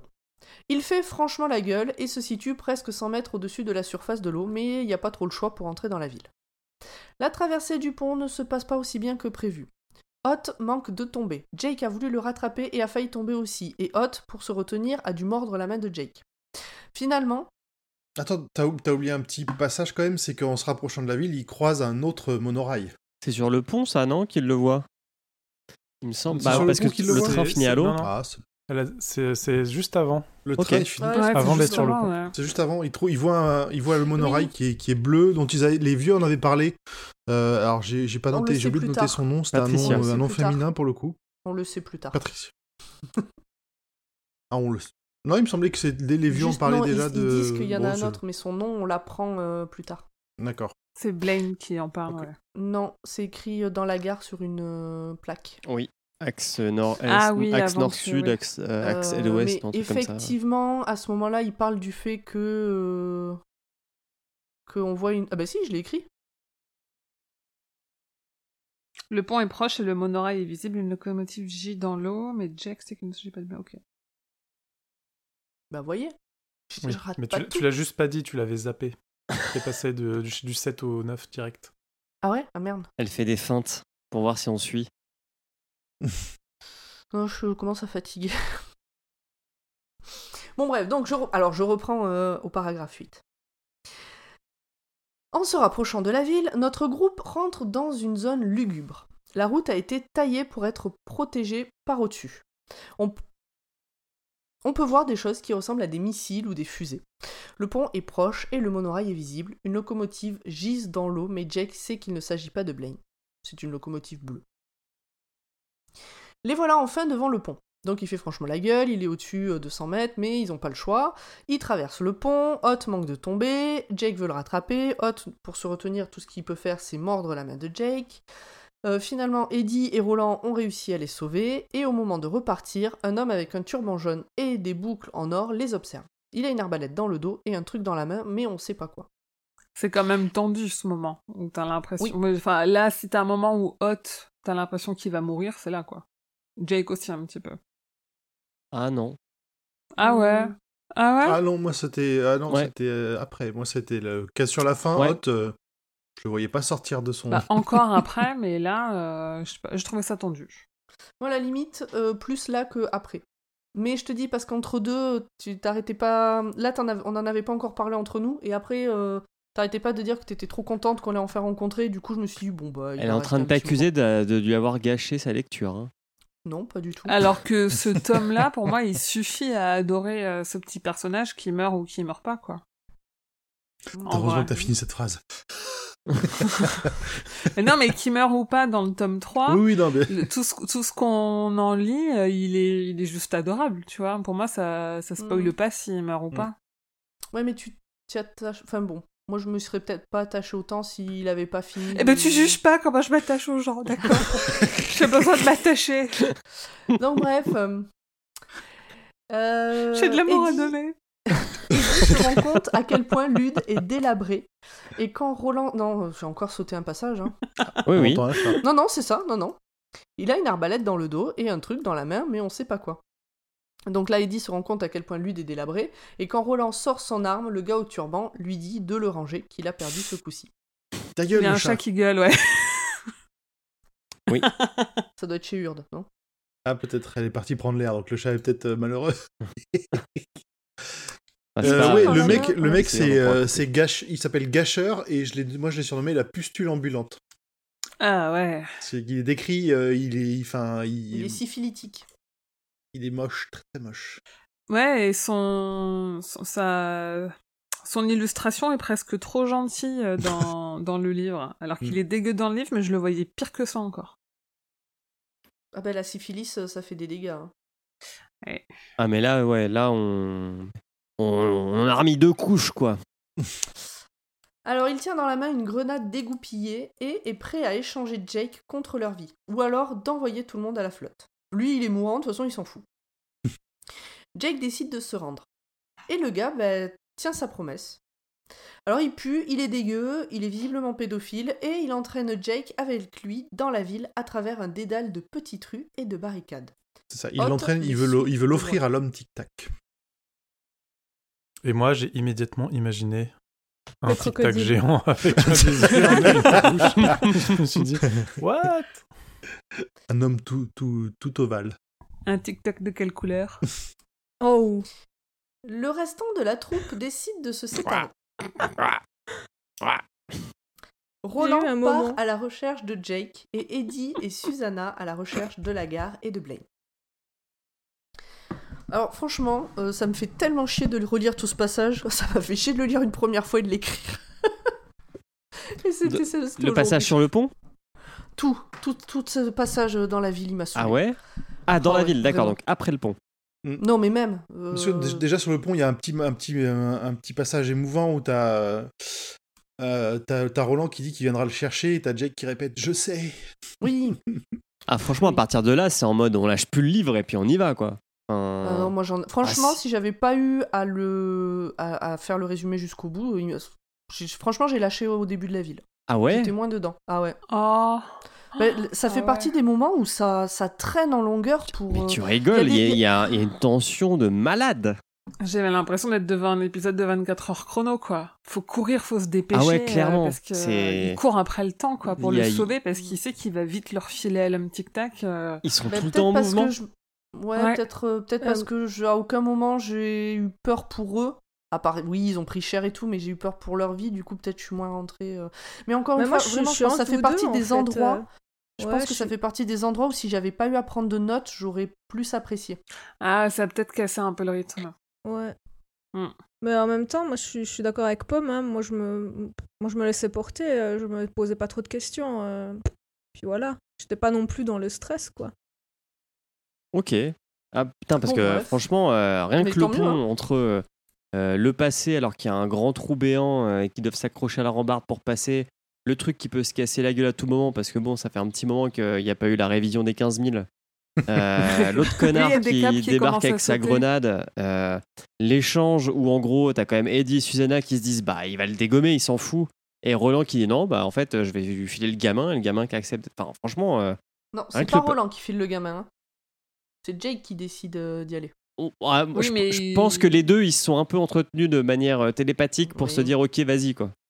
Enfin, clairement, euh, on, on sent qu'il y a une connexion entre les deux euh, où ils acceptent euh, de coopérer. hein. Enfin, c'est comme Mhm. ça que je l'ai ressenti. hein. Oui, oui, c'est ça. Il lui fait un signe de la tête. euh, genre, je viens- Il se parle pas d'ailleurs Il lui chuchote pas un truc? Avant d'aller- Si, c'est possible. Lui, Mais on il sait pas ce qu'il chuchote, mais il se parle. Oui, oui, il doit lui dire Ouais. euh, Je viens de chercher, euh, t'inquiète pas. Parce qu'après, on sait, Jake, il dit il espère que Roland a ré- réussira à tenir sa promesse. Mm. Donc, euh, il se parle. Donc voilà, et puis après, euh, tout le passage dans les. Je pourrais appeler ça les égouts. euh, franchement, euh, il est Mm. ouf quoi. euh, avec, C'était euh, chiant. Ah non, vraiment, là, je me suis vraiment fait chier. Ok. Ah, J'en avais marre. J'avais l'impression que ça, ça aurait pu être fait en beaucoup moins de pages. C'est pas tant que ça pourtant, si. Bah, je. Non, mais c'est. Après, ah c'est une non, impression. si, un quoi. petit peu quand même. Ok. Mais tant mieux si toi t'étais au taquet. Ça fait. C'est c'est cool. Ça m'a rappelé définitivement, euh, Groenland. Ce qui te fait plaisir me fait chier, ce qui me fait plaisir te fait chier, quoi. Je crois que jusqu'au bout. Donc, bref. Euh, Donc, euh, pour euh, Jake, le périple est long et douloureux. Le pirate, comme il l'appelle, le maltraite. Oui. Ouais, il, prend, il prend des mandales. hein. Putain, il prend cher. ouais. Il Et beaucoup de dire- menaces de, de se faire introduire des choses là où il n'aurait pas envie. Ah, Oui, c'est ça. Et on Oui, rappelle c'est pour qu'il a ça qu'il 11 a la syphilis, hein, d'ailleurs. euh, Disons-le. Hein, euh, Mm. Donc il finit par se dire que Roland ne pourra jamais retrouver sa trace et craque complètement lorsqu'il entend la batterie à nouveau parce que il se fait maltraiter, euh, donc il se fait insulter, humilier, battre. Il est déjà blessé à la main parce que euh, le chien, enfin Hot euh, l'a mordu. Euh, et euh, bon là il en peut plus, il tombe dans les pommes Ouais, il y a un moment où il est euh, sur la fin, il, est- il craque totalement. il- quand la batterie euh, démarre. Ça sort, il a plus de points de santé mentale. Ah Roland ouais. tombe rapidement sur Hot qui lui montre le chemin. Eddie et Suzanne entrent dans les rues à la recherche de la gare. Il y a des cadavres pendus et des tas d'ossements un peu partout. Du berceau. Comme à... Du berceau. Oui, la gare dite le berceau. Comme à River Crossing, Susanna arrive à entendre et à imaginer comment était la vie ici pendant la guerre, le ravitaillement de la population, etc. Il y a les haut-parleurs qui ont servi pendant la guerre, puis se sont tus, puis on a, puis on à nouveau, putain, le fait d'avoir fait des fautes, j'ai du mal à lire du coup. Puis ont à nouveau émis toujours le même son de batterie. Et là, c'est bien des haut-parleurs et pas Oui. du haut-parler. Exactement. je- je- Et- et il, vu, est, ouais. il est pas trop nul son pouvoir à Susanna. Oh bah, ça va. Franchement, c'est trop nul de voir. Il y a 100 ans, ça se passait comme ça. Mais en fait, son pouvoir, alors à moins que ce soit développé plus tard, mais pour l'instant, son pouvoir, il sert juste à nous filer des infos. C'est tout. euh, C'est une excuse. Ouais, bah, c'est déjà pas mal, hein. des- C'est nul. Susanna se demande si les gens du coin prennent ça pour la voix divine de quelque chose. En tout cas, maintenant, à chaque fois qu'elle retentit, c'est le signal qu'il faut pendre quelqu'un. D'ailleurs, la musique reprend, enfin la batterie. Jake est toujours autant maltraité par l'autre crevard. Il a même l'occasion à un moment d'en finir, donc Jake, il a l'occasion d'en finir et d'embarquer le gars avec lui, mais finalement, il se dit que Roland aurait continué et qu'il aura toujours le loisir de mourir plus tard en emportant avec lui le max de potes à l'autre chelou. Et ça, j'ai kiffé. C'est vraiment le point gros rageux. Je te vois bien faire ça. ouais. Ah, carrément. Ouais, il est cool ce gamin. Roland avance, Roland avance toujours, évitant les pièges et se jurant de faire du mal à quiconque ferait du mal à Jake. Il y a Là, petit j'imaginais passage un peu, marrant euh, dans ce, Stallone. dans ce moment-là où t'as le t'as Roland qui justement prend le récu- retrouve le sac à dos de de, de Jake et qui s'émerveille juste devant les petites boucles qui permettent de de- d'agrandir ou de raccourcir la les, les comment dire les mince, les, Les bretelles du sac Les à dos. Ouais. avec toujours ce, ce petit côté il est émer- émerveillé par des choses simples qu'il a perdues dans son monde. Susanna et Eddie entendent de loin des cris de foule. Ce sont des ados qui pendent quelqu'un au son de la batterie. Alors, comme on l'a dit, c'est plus des ados maintenant, mais euh, c'est le, le nom de ce groupe-là, quoi. Et donc là, moi, je suis allée écouter ce fameux morceau de ZZ Top et ça a cassé l'ambiance totale. c'est un truc limite disco, quoi. Enfin, je sais pas. mais c'est pas- et j'ai pas trouvé que la batterie. Donc j'ai essayé de me concentrer dessus, mais euh, bon. Donc ils voient un gamin arriver vers eux en courant en leur disant de venir voir le sacrifice. Susanna remarque qu'il a une main dans le dos et se rappelle le gars sur le pont. Deta prend alors, prend alors le pouvoir, crie au gamin de s'arrêter et lui tire dessus. Mais il ne s'agissait pas d'un gamin, mais d'une personne atteinte de nanisme et de syphilis. La grenade explose au loin. La foule débarque pour voir de quoi il s'agit. Susanna et Eddie essayent de se barrer rapidement, mais le fauteuil est bloqué. Ça m'a fait penser coup- à Esther. Je sais pas si, Ah si vous avez vu ce film. Oui oui. Avec Ouais, la, trop la petite fille. euh, Ouais, putain, ouais. La petite fille qui a 9 ans. Ouais. Ou pas. Vous allez, euh, ouais, j'allais dire, vous allez spoiler le On film. a spoilé ou- Ouais, on l'a spoilé, ouais. Ouais, c'est bon. Qu'est-ce que tu vas faire on Tu vas appeler ton pote Phèdre Putain, ils ont spoilé Esther de Phèdre. Donc la grenade explose, ça on l'a dit, ils sont bloqués, donc ça canarde. Euh, Susanna et Eddie euh, se mettent à tirer euh, dans tous les sens. Et donc là, moi j'avais en tête la scène de Mr. and Mrs. Jones avec Brad Pitt et Angelina Jolie euh, dans le magasin. Alors, sauf que lui, il a un peu de mal à trouver son slip, enfin son flingue dans son slip. Oui. Bon, d'accord. Mais Et que Susanna, bah heureusement qu'elle est là, tu vois, elle lui sauve encore une fois les miches. Mm. Eh ben oui, mais je trouve quand même qu'elle est pas assez mise en avant dans ce bouquin. Justement, c'est dommage que Eddie soit plus mis en avant que Susanna. Alors Eddie, il est pas, pour moi, il est... les deux servent à rien dans ce, enfin, ils servent pas à grand chose. Non mais c'est vrai, ils servent pas à grand chose dans ce bouquin. Je veux dire, euh, Mais ils sont en apprentissage, c'est normal. ouais, c'est ça. C'est c'est plutôt Roland et, et, et Ja- Jack qu'on suit en fait. J'ai envie de l'appeler Jack. hein. John. Tu peux l'appeler Jake ou John. C'est plutôt ces deux-là qu'on suit. Eddie et, et Susanna, finalement, euh, ça reste que des apprentis pistoleros, quoi. Euh, à part au tout début, après, on les a très très peu, en fait, les deux. Je suis assez d'accord. Donc, après avoir descendu une dizaine euh, de gars de ce groupe, le groupe se calme. Ils reconnaissent là des pistoleros. Je n'ai pas très bien saisi si ça leur fait quelque chose ou non d'ailleurs, mais euh, voilà. Eddie se la pète de ouf avec des pseudo-punchlines toutes pétées. Eddie veut parler à leur chef. Alors le problème c'est que le chef c'est celui qu'ils ont pendu juste à l'instant. Puis celui qui devait euh, remplacer le chef, bah, ils l'ont buté. Et euh, bah, celui, l'autre aussi qui aurait pu le remplacer, ils l'ont buté aussi. Et donc en fait, on apprend là que à chaque fois que le tambour des dieux retentit, Ils tirent au sort qui va être pendu, mais dans leur groupe. Et c'est deux à trois fois par jour. C'est ça, ils se dégomment eux-mêmes au KLM. C'est-à-dire que moi, je pensais qu'ils pendaient un mec de l'autre groupe qu'ils avaient attrapé. Ah, mais après, comme on va voir qu'il y en a, les, les deux groupes ne vivent pas dans le- la même euh, dimension euh, terrestre. Dans la même partie de la ville, ouais. Ouais. Donc une des nanas explique que c'est pour lutter contre les fantômes dans les machines. Eddie et Susanna promettent de ne tuer plus personne s'ils sont conduits auprès de Blaine. Et alors là, les autres, ils préfèrent mourir tout de suite et maintenant que de s'approcher de cette saloperie. Le deal est alors de juste leur montrer le chemin. Ils se mettent en route. Au bout de la rue de la Tortue qui suit le sentier du Rayon, wink wink, ils arrivent devant Mhm. un bâtiment immense en pierre blanche sur lequel est sculpté un bestiaire. Et donc dans ce bestiaire, les animaux sont deux par deux, et il y a notamment euh, l'ours et la tortue qui sont euh, ensemble. Mm. Le monorail est là. Pour Jake, c'est toujours coup, humiliation, insulte, menace. À un moment, le pirate le fait descendre dans une bouche d'égout en lui disant qu'il va, va rencontrer Monsieur Tic Tac. Ils entendent un éboulement. Pour Jake, c'est le coup dur. Roland a dû se faire avoir par un des pièges. Mais bien sûr que non, notre pistolero a vu le truc.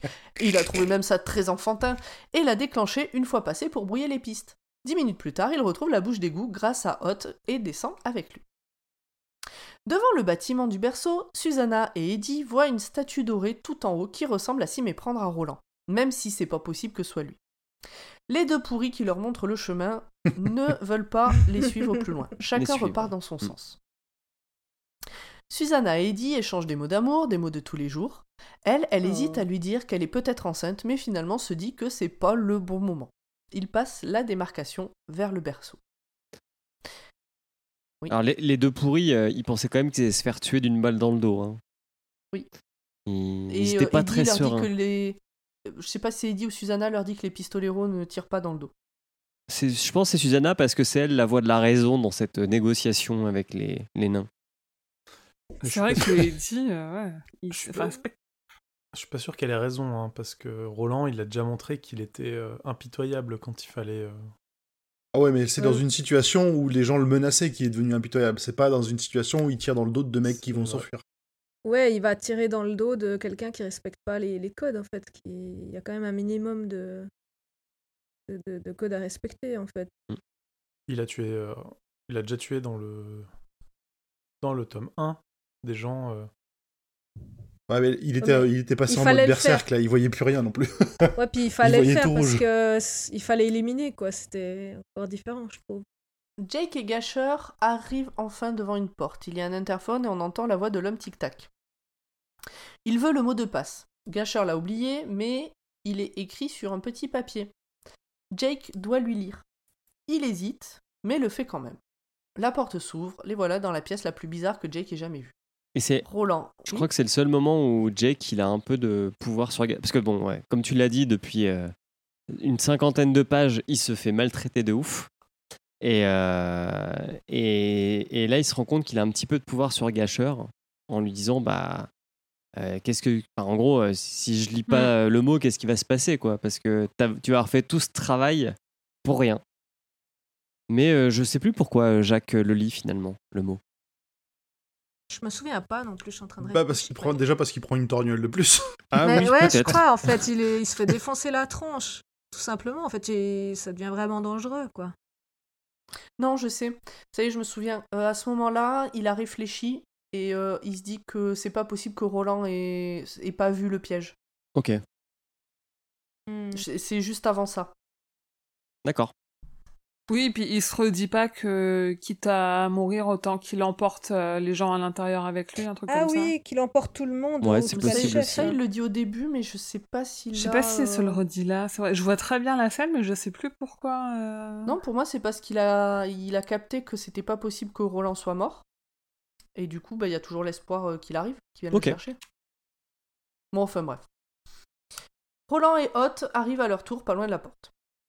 Le petit couple est devant les portes de la gare. Un orage énorme a éclaté et ils sont chauds bouillants. Mais le temps pour la, mais c'est pas le temps pour la bagatelle. Euh, Dans la je crois qu'on a oublié de préciser que euh, je crois que c'est Jake qui s'aperçoit que ils suivent, ils suivent le trajet du rayon euh, pour aller vers l'homme Tic Tac et que du coup ça les rapproche de, de, de Blaine aussi. Oui, c'est vrai, je l'ai pas dit. Euh, dans la gare, tout est désaffecté. Il trouve une pancarte indiquant que tout ceci appartient à la même boîte que l'ours euh, dans la forêt là euh, au début de l'autre épisode, Est-ce un gage de qualité? Et qu'un des trains s'appelle Blaine et l'autre Patricia. Derrière un rideau de fer, il voit enfin Blaine. Il a l'air de dormir. Il y a un interphone, Eddie essaye de le réveiller, et une petite voix enfantine leur dit de ne pas faire de bruit. Qu'il est petit Blaine et que grand Blaine va se réveiller. Quand tu dis il essaye de le réveiller, il, il essaye de le provoquer surtout. C'est pas genre réveille-toi, Blaine. Non, non, Ouais, il, il se fout de sa gueule. il se fout clairement de sa gueule, quoi. Ben, en fait, il dit que. Alors, au début, il dit euh, réveille-toi, réveille-toi. Et en fait, il explique que la tension monte et que quand la tension monte, il fait n'importe quoi et il fait n'importe quoi. Genre, il fait des blagues. Il fait, a un euh, peu malin, nervous breakdown. Mais c'est pas, c'est pas de la hum, provocation, genre, il l'insulte pas, quoi. C'est juste, il lui fait des vannes, il, il chante. euh, ouais, c'est plus dans cette... de cet ordre-là. Il joue au jeu des 1000 francs. euh. Oui, c'est ça. Donc la réponse de, enfin, d'entendre la voix de Petit Blaine dire que Grand Blaine va se réveiller, ça terrorise Susanna qui supplie Eddie de partir parce que ben, ça lui parle ça euh, de voix euh, qui viennent du Mm. même endroit. Mais la voix d'enfant leur dit que c'est trop tard. Il est réveillé et il arrive. La petite voix disparaît. Oui, parce qu'elle a dit aussi que il faut surtout pas que Grand Blaine sache que Petit Blaine existe parce que sinon il va le tuer. C'est alors que la voix de Grand Blaine retentit dans tous les haut-parleurs de la ville. Qui me dérange? C'est un peu euh, le loup dans. euh, euh, Le dans grand méchant loup. Ouais, c'est le grand méchant loup dans la comptine, quoi. Sans trop réfléchir, Eddie commence à expliquer qui ils sont et la mission qu'ils cherchent à accomplir. Il raconte tout. Il ajoute qu'ils sont quatre en fait, et lui demande s'il serait ok de les transporter. Blaine ne les croit pas, vu que le pays de Roland a disparu et qu'il n'y a plus de pistoleros. Eddie plaide encore pour leur cas, parle de New York, Blaine finit par les croire et demande à Eddie de lui poser une question, mais de bien la choisir, sinon il les tue. Et tu vois, là, de passer, de relire le, le résumé, je pense que un des trucs qui a fait que j'ai pas aimé cette partie, c'est vraiment ce passage d'un truc à l'autre. T'as pas le temps de bien rentrer dans le dans une des situations que pouf t'es passé à la situation suivante. Enfin pour Ah, moi, moi, en tout cas c'était euh, Mm. Ah oui, c'est peut-être ça, effectivement. ça qui ça a pas aidé à suivre le truc. Donc Jake est maintenant dans une pièce avec ce qui semble être le haut conseil des grilles dans la mesure où il peut y en avoir un. Leur chef c'est une espèce de viking très grand, puissant et sociopathe. D'ailleurs, il tue une meuf juste parce qu'il n'aime pas son rire et qu'il lui a déjà dit. Tout le monde a l'air subjugué et terrorisé par ce gars, même Jake se laisse savoir. Le viking veut la montre de Jake. Jake lui donne la montre. Ce dernier a l'impression de se faire hypnotiser par le viking. Pour se libérer de cette emprise, Jake dit la première phrase qui lui passe par la tête, que j'ai pas notée, je sais pas si elle était importante ou pas. Ça ne plaît pas au viking, qui l'envoie valdinguer à l'autre bout de la pièce, puis le menace de lui bouffer la cervelle. Pardon. Urde, elle aime bien. oui. Bouffer la cervelle, ça lui parle. Il veut maintenant que Jake réponde à ses questions, mais celui-ci est distrait par un truc qu'il a cru voir au niveau de la bouche d'aération. Ça énerve le viking qui lui fait mal pour qu'il se concentre. Il le fait saigner du nez d'ailleurs. On ne sait pas ce que Jake a vu, mais connaissant King et vu le peu de suspense de ce livre, on devrait pouvoir savoir dans vraiment pas longtemps. Bah, je suis désolé, mais niveau suspense, euh, ah oui, c'est vrai, on en a déjà parlé, on n'est pas d'accord. Mais bon, pour moi, euh, voilà.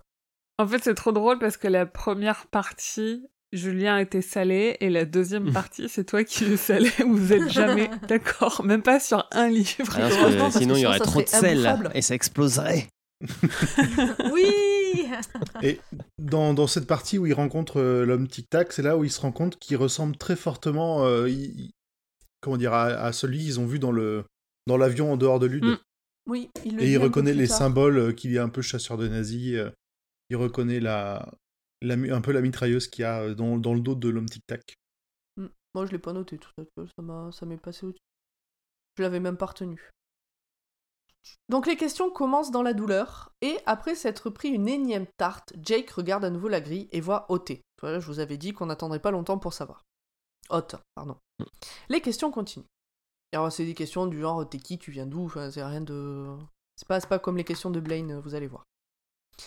Que fait notre ami Roland pendant tout ce temps? Eh ben, il essaie de rentrer en contact avec Jake mentalement, parce qu'il est devant la porte, lui. Ensuite, il envoie Hot compter le nombre de personnes dans la pièce. Donc Hot revient le voir et tape sur le sol avec sa griffe pour dire combien il y avait de... Alors, il l'envoie hot, mais on sait pas pourquoi.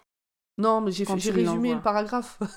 Au début, on sait pas, et après, quand il revient, il lui explique. euh, Bah oui, mais le truc, c'est que quand il l'envoie, il est même pas sûr que Hot ait compris ce qu'il lui a dit. Oui. Et c'est ça, en fait, que moi, je- j'aime beaucoup euh, dans le développement de Hot, c'est que ça passe euh, dans la tête de Roland, aux yeux de Roland, ça passe euh, du petit animal qui est relou, qui nous suit, qu'il va falloir nourrir, à vraiment un compagnon doué d'intelligence et qui, Et c'est pas là est où prêt il à dit être qu'il fait encore partie du Non, c'est un peu après. Je crois que c'est un peu après, après, c'est quand il, il aura besoin d'accéder au bouton. euh. Et, et, et aussi là, je me rappelle que c'est une scène de tension parce que euh, donc t'as Jack qui est en train d'être interrogé par euh, Tic Tac, donc euh, Roland qui essaye de rentrer dans la tête de Jack, mais pas trop parce qu'il faut pas que l'autre grille qu'il se passe quelque chose. Jack qui avait un truc dans, qui a vu un truc dans la, la- la grille d'aération, pareil, essaye de faire gaffe quand même que l'autre ne voit pas qu'il a vu quelque chose. Enfin, franchement, cette- toute cette scène d'interrogatoire, il y a une tension de malade. hein. Mais ouais. Euh, et pour moi, c'est pas un peu genre. plus stress quand même. C'est pas super évident que tout le monde va s'en sortir. Enfin, que tout- toutes les personnes du catet vont s'en sortir euh, vivantes. hein. Et puis tu sens bien que Roland, son seul espoir, c'est euh, c'est le mélange d'une marmotte et d'un ton laveur. C'est quand même pas sur le papier, c'est quand même mal barré quoi. Ouais.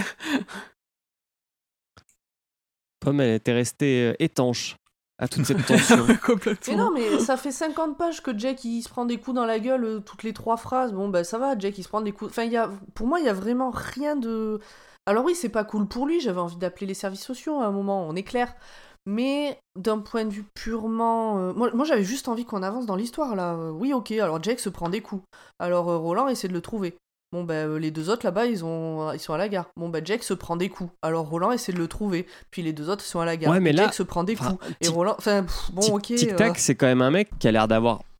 Moi, je me suis demandé s'il avait pas un peu des pouvoirs parce que quand même, il tue la. Je, sais même pas si on l'a dit, mais il tue Oui. une des.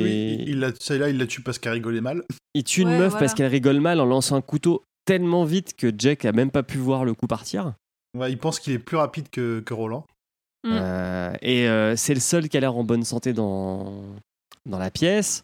Euh, c'est pas, il- le mec a l'air d'avoir une- un certain Ah, il y a- charisme. il y a- je me souviens, il y avait un détail chelou sur lui aussi, c'est que la montre que Jack, y avait des chiffres chelous. Quand il la touche, euh, l'homme Tic Tac, elle se remet à zéro. Elle se remet à zéro, euh, ouais. Oui. T'as l'impression que le mec, Mm. il est chargé en énergie. Ouais, ouais. Enfin, lui, il y a un truc qui est pas clair, clairement chez lui, quoi. Mm. Et, Il n'est pas d'ici non plus quoi. C'est il est bizarre. Et, et du coup, euh, enfin, c'était. Lui, tu sens autant, euh, euh, comment, je sais plus, Bla- comment il s'appelle l'autre euh, avec la syphilis là, Gâcheur. Gâcheur. C'était, enfin, je, je pensais pas quand il a commencé à le, à, à- à prendre Jack et puis à se barrer, je savais qu'il allait pas le tuer. Autant Tic Tac, pour moi, il pouvait tuer Jack, mais à n'importe Mm. quel moment, vraiment quoi.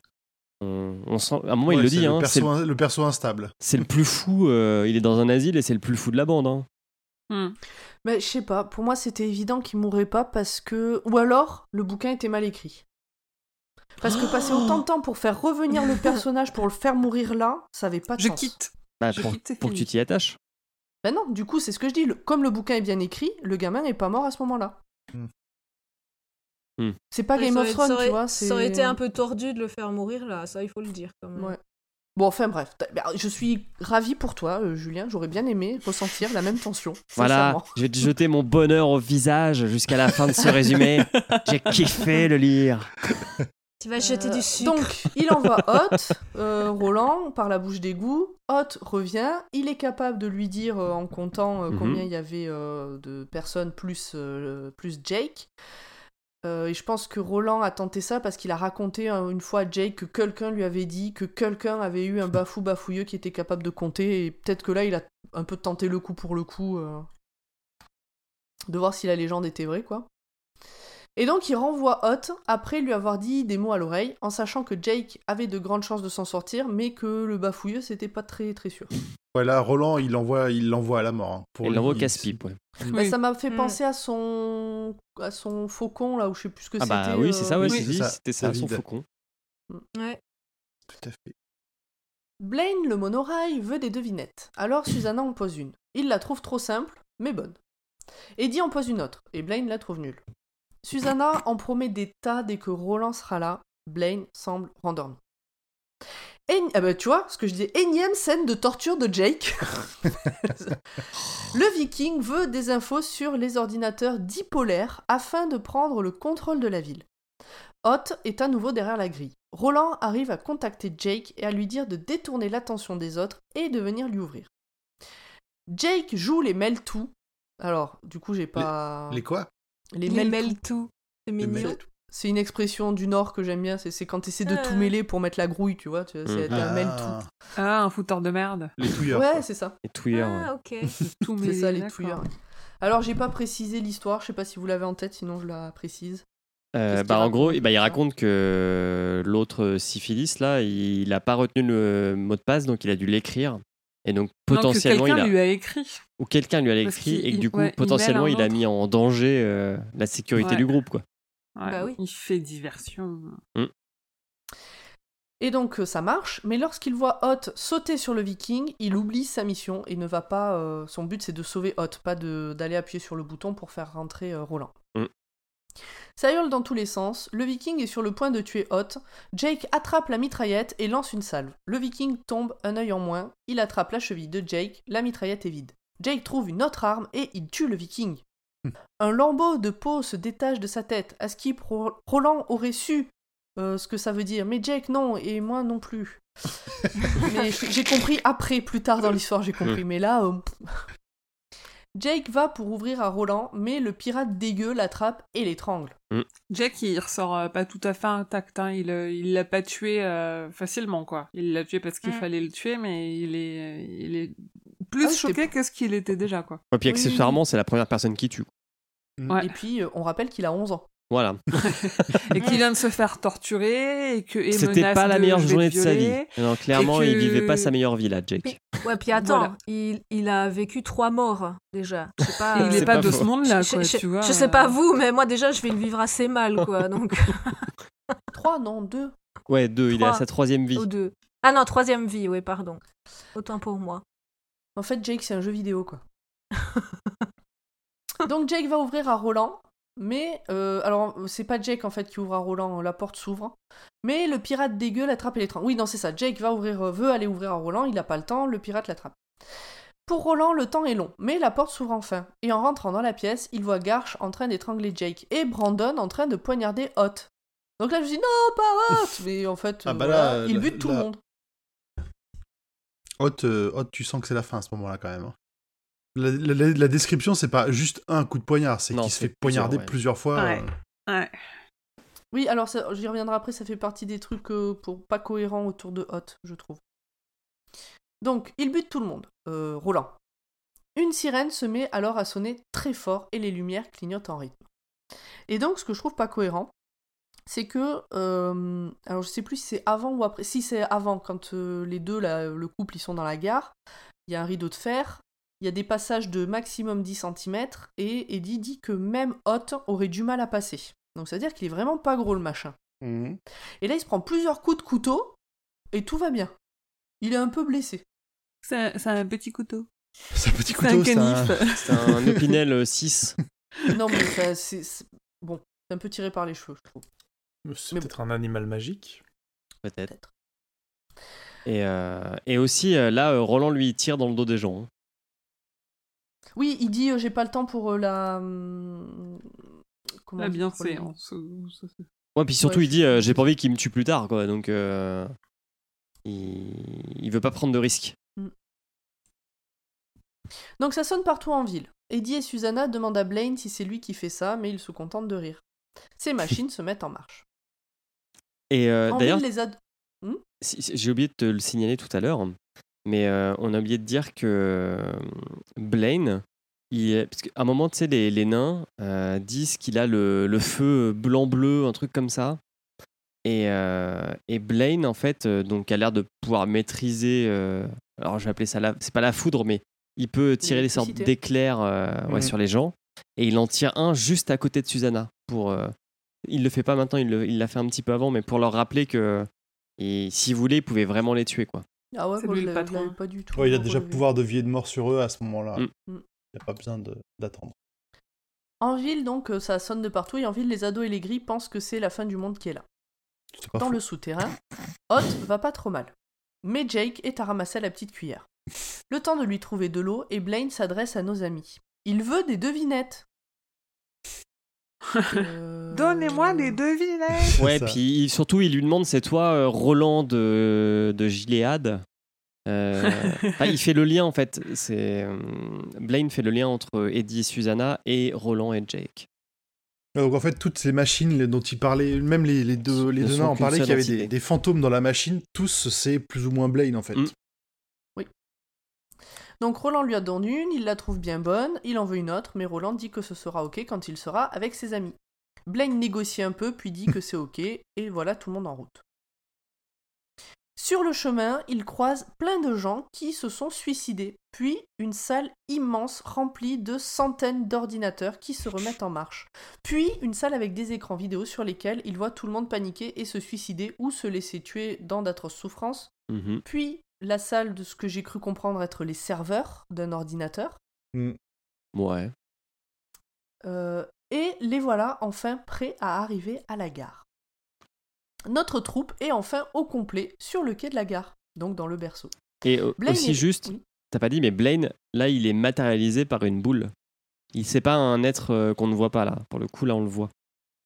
Oui, c'est vrai que je l'ai pas dit. euh, Il y a une boule qui passe devant eux et ils, ils suivent cette boule pour sortir du. Qui fait très Il leur SF. indique. Qui fait quoi? Très SF. Oui, c'est vrai. Donc Blaine est bien réveillé. Il veut la réponse à sa question. Et oui, et alors ce qui est con, c'est que j'en ai pas parlé de cette question plus tôt. Et vous non plus. Non, c'est vrai, la devine. Bah, en fait, pas parce que quand il la pose, il la pose bizarrement. En gros, euh, alors on n'a pas dit qu'il y a un grand clavier avec euh, des chiffres de 1 à 100. Et euh, Blaine En leur losange. dit. En losange, ouais. Et Blaine leur dit. euh, la devinette, je sais plus, exa- j'ai plus les termes exacts, mais en gros, c'est. Euh, c'est un, un compte à Pour le mettre en rebours. marche, euh, il faut le faire à rebours ou je sais pas quoi. Voilà, ouais, c'est ça. Il y a une histoire de Un compte à rebours Ah, c'est Voilà. pour, euh, c'est pour, euh, oui, le, le, pour ouvrir le, code, portail. euh, pour ouvrir le portail, ouais. ouais, ouais, ouais. Euh, et donc, il veut la réponse à cette question-là, et dans tous les cas, dans 12 minutes, il lâche un gaz sur la ville pour tuer tout le monde dans d'atroces souffrances. Donc, Mm. euh, il faut se dépêcher de trouver la réponse. Blaine s'ennuyait, il tue tout le monde. Dans les sous-sols, on retrouve le viking, Andrew, de son vrai nom. Jake ne l'a pas tué en réalité, et surtout, donc c'est ça en fait qui explique, c'est que hum, le bout de peau là qui pend, c'est parce que la balle a ripé et n'est pas rentrée dans son crâne, donc ça lui a juste arraché, du- Alors, ça l'a scalpé quoi. euh, Ça l'a scalpé, ouais, parce qu'on voit quand même son, son cerveau. Jake ne l'a pas tué, en réalité, et surtout il vient d'être réveillé par un homme à capuche, un homme aux multiples noms, qui voudrait qu'Andrew l'appelle Richard Fanin. Oh, RF. Oh, Oh là là Mais qui Mais cela qu'est-ce peut-il que bien être c'est Qui lui demande quand même de. la- Bah après, j'en parlerai plus tard. Il lui demande quand même de lui dire euh, Je donnerai ma vie pour toi. C'est là où il y a une petite référence à la poubelle. Toute, toute, toute petite référence. très très discrète. Et euh... ah ben effectivement, j'en ai pas parlé euh, par rapport à ce Andrew grand poil, euh, ou je sais plus si c'est grand poil ou Julien qui en avait parlé. Euh, Jake lui dit que il a remarqué qu'il était le. Ah si, ça y est, j'avais commencé à l'écrire et je suis oh de la merde et j'ai effacé ma phrase. Je savais pas retourner. Mais oui, Jack lui a dit qu'il ressemblait, que son grand-père était le mec dans l'avion, et lui dit Voilà, et en pas fait c'est loin. son arrière-grand-père. Voilà, exactement. Au final, que dalle, c'était, c'est bien son fils et son père même. Voilà, et donc c'est pour ça que comme Andrew est décrit comme quelqu'un de très grand Mm. et baraque, euh, je c'est comme ça que j'ai imaginé le gars dans la dans l'avion. Ah, d'accord. Ok. Euh, donc voilà. euh, Donc Richard euh, secoue Andrew, lui dit qu'ils vont aller tuer le groupe qui se rapproche un peu trop de la tour sombre, et ben, ils se mettent en route vers un entrepôt de masque à gaz. Sachant que lui lui dit Je n'en aurais pas besoin. Mais toi, sûrement. Ben, tu vois, même ce passage-là, je me suis dit, ouais, bon ok. euh, Ah ouais? C'était évident qu'il allait revenir, quoi. Euh. Pomme, elle est blasée. Ben, par la fin, un peu. Et là, de le relire, Quel jeu de mots. encore plus que la première fois. Bref, chapitre 6, c'est le dernier. Devinette et terre perdue. Retour sur le quai. Quelle est la bonne combinaison de nombres pour que Blaine ouvre la porte? Par un effet un peu TGCM, Susanna se souvient de qu'un jour son père lui a expliqué comment retrouver les nombres premiers. Un TGCM, pourquoi euh, je viens de le voir. Ta gueule, c'est magique. Ah, Oui, ta c'est gueule, c'est magique. Ah, mais... Arrêtez Je vais le dire C'est sans C'est le meilleur, c'est le acronyme du monde. Bon, cet acronyme-là, ok. Mais, Donc, pour, mais j'avoue pour pas que- de raison, c'est Data qui prend un peu le contrôle. Ça permet de retrouver ces fameux nombres premiers. Bah, elle Susanna se fait revient. hypnotiser par euh, Roland. hein. Oui, mais enfin, bon, oui, d'accord. Je- J'ai même pas envie d'en De la même de façon qu'il a Ok. hypnotisé Jake au relais euh, Oui, oui, le- dans le premier tome. Oh, Oui. Donc Susanna revient et les tape sur le bidule prévu à cet effet, à l'envers évidemment, et hop, ils peuvent monter en courant dans Blaine. L'intérieur est ultra luxueux et confort, mais n'a aucune fenêtre. Blaine a fait une sculpture de glace représentant Roland et un cheval. Tout le monde prend place. Blaine les amènera jusqu'à son terminus Topeka. Susanna se rend compte qu'ils ont oublié son fauteuil, c'est pas grave. Enfin, de toute façon, c'est pas, c'est pas que c'est pas grave, c'est que c'est c'est trop Il n'y a tard. plus le temps. Il n'y a plus le temps. Et Topeka, c'était comme dans Charlie le Comme ça. Chouchou. C'est ça. Et comme dans, dans Ouais. les hautes herbes. Oui, c'est vrai. Blaine sort de la ville à toute allure alors qu'un nuage violet tue tout le monde en ville. Il dit qu'ils arriveront à Topeka dans un peu plus de 8 heures pour 11 000 km. Le- Et la- voilà. La, 8000 couleur, euros. c'est couleur, couleur échymose. C'était. Ouais. Oui, c'est vrai. Ah Ou 8000 roues. Et du coup, maintenant, on a une échelle de conversion roue-kilomètre. Ah, le king chiffre de Julien. Ah, mais moi, quand- franchement, le, le passage euh, chiffre premier, j'étais trop comme un ouf.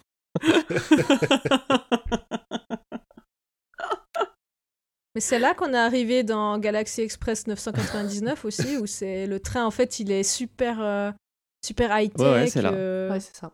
Je sais plus euh, que ça Ah oui, s'ouvre. Il n'y a pas de fenêtre au début, mais après il y a un panorama. Ah, c'est vrai que euh, l'a les pas dit, murs, ouais. Tous les murs vont être. euh, bah, on n'y est pas encore arrivé, hein, mais tous Si, les si, murs là. vont Si, se- si, c'est là. Ah, pas c'était écrit. après. Je me souviens plus exactement. Les C'est murs là, disparaissent en fait. c'est- Ils sont, euh, ils sont assis sur leur fauteuil et tout autour d'eux, c'est le paysage. Ils voient plus le train. Ils ont l'impression d'être Voilà, de ouais, voler, en fait. Il n'y a que le mobilier qui reste visible euh, dans le train. Ouais. C'est ça. Et euh. Blaine explique que c'est des écrans en fait qui reflètent euh, ce qu'il voit à l'extérieur. Et donc euh, il voit notamment tous les gens en train de se mourir, se suicider, etc. Et ils disent euh, c'est bon, on peut, on peut arrêter là, on peut remettre, euh, on peut remettre les murs. Sachant Euh, que donc ça, leur fait peur hein, au début. Je- Ce que je peux comprendre. Ah bah oui. Genre, Oui. ton habitacle disparaît. genre, et c'est non, et t'es genre à, à 50 mètres au-dessus du sol. Ça doit pas être marrant la première fois. Oui, non. Ton a- oreille a- interne, elle est pas d'accord. Il y a encore un petit passage, euh, il y a encore un petit passage euh, flippant euh, où je crois que c'est Eddie qui dit que le, enfin non, c'est Blaine qui dit qu'il sait pas, de... enfin ça fait longtemps qu'il a pas parcouru ce trajet, il sait pas dans quel état est la route. Eddie rajoute qu'un mec aussi, un train aussi so- sophistiqué que lui doit pouvoir détecter et contrôler son trajet. Et Blaine dit oh bah non, mais j'ai viré ces circuits-là, c'est plus marrant sans. Quel troll. c'est ça. Ah oui. Il est Donc marrant, ils sortent Blaine. de la ville et ils arrivent dans les vraies terres perdues. Et en gros, bah, ce sont des terres euh, détruites, empoisonnées, désolées, avec euh, des espèces de- d'êtres vivants, euh, mutants, euh, qui ont l'air euh, assez euh, malaisants à regarder. A des ptérodactyles. Des ptéro... Ouais, aussi. Euh, Donc Eddie comprend qu'il n'y a pas eu une guerre euh, nucléaire, mais il Ah, va mais pas ça, plus loin dans sa réflexion. C'est le passage de nuit dans Mad Max Fury Road. Ouais, c'est ça. Avec les, Mhm. mon- les, les longs marcheurs, là, je sais plus comment ils appelaient ça, sur les, sur les échasses. Hmm. Ah bah voilà, si t'as pas la rêve Ken le survivant, prends Mad Max, ça va très bien. Et là, pour le coup, dans, dans le bouquin, la ref, c'est là où il parle du Mordor et de- du chemin Oui, vers les ça. crevasses du destin. Le Mount Doom. Et là, il y a un petit passage où on reparle de Susanna aussi. Parce que, euh, donc Blaine, qui a l'air un petit peu pervers, hein, faut quand même se l'avouer, euh, fait des gros zooms sur ce qui se passe dans ces terres euh, perdues, ces terres détruites. Oui, parce qu'en fait, ils volent, euh, ils volent sur le rayon. Ouais, ça, ils sont ultra hauts. Ils sont à plus de 300 mètres au-dessus de, au-dessus de la terre ferme. Donc, du coup, il est obligé de zoomer euh, pour qu'il puisse voir euh, ce qui se passe. Et euh, bah, autant tout le monde dit c'est dégueulasse, autant euh, d'État elle, elle, elle- enfin, Susanna sent que Data, ça, la- ça lui fait trop plaisir de voir ce genre de paysage. Et mais ça, il le voit donc Blaine, c'est ça que tu veux dire? Euh, il le voit quand ils sont dans Blaine parce que Blaine zoome sur euh, Voilà. toute la désolation qui est sous leurs pieds. Parce qu'il faut pas, se... enfin, faut aussi se souvenir que de euh, un moment quand ils arrivent à Lude, je sais plus qui est-ce qui dit, mais que u- un- un des moyens qu'ils ont de tuer les gens, c'est de les balancer dans le trou en fait. Et en fait, c'est de ça dont il parle. Mhm. Et là, il y a le meilleur moment de Roland qui arrive. Donc, euh, on n'y est pas encore tout à fait. Jake comprend tout d'un coup pourquoi Blaine va à Topeka pour eux. En fait, il compte s'y suicider et les tuer en même temps.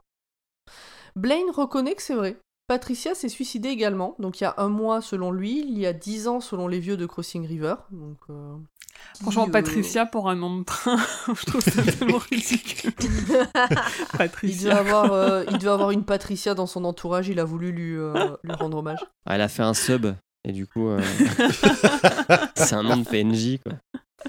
Et donc il fera ça comme ça, juste bah, parce que ça lui fait bien plaisir. Maintenant il veut des devinettes. Roland refuse.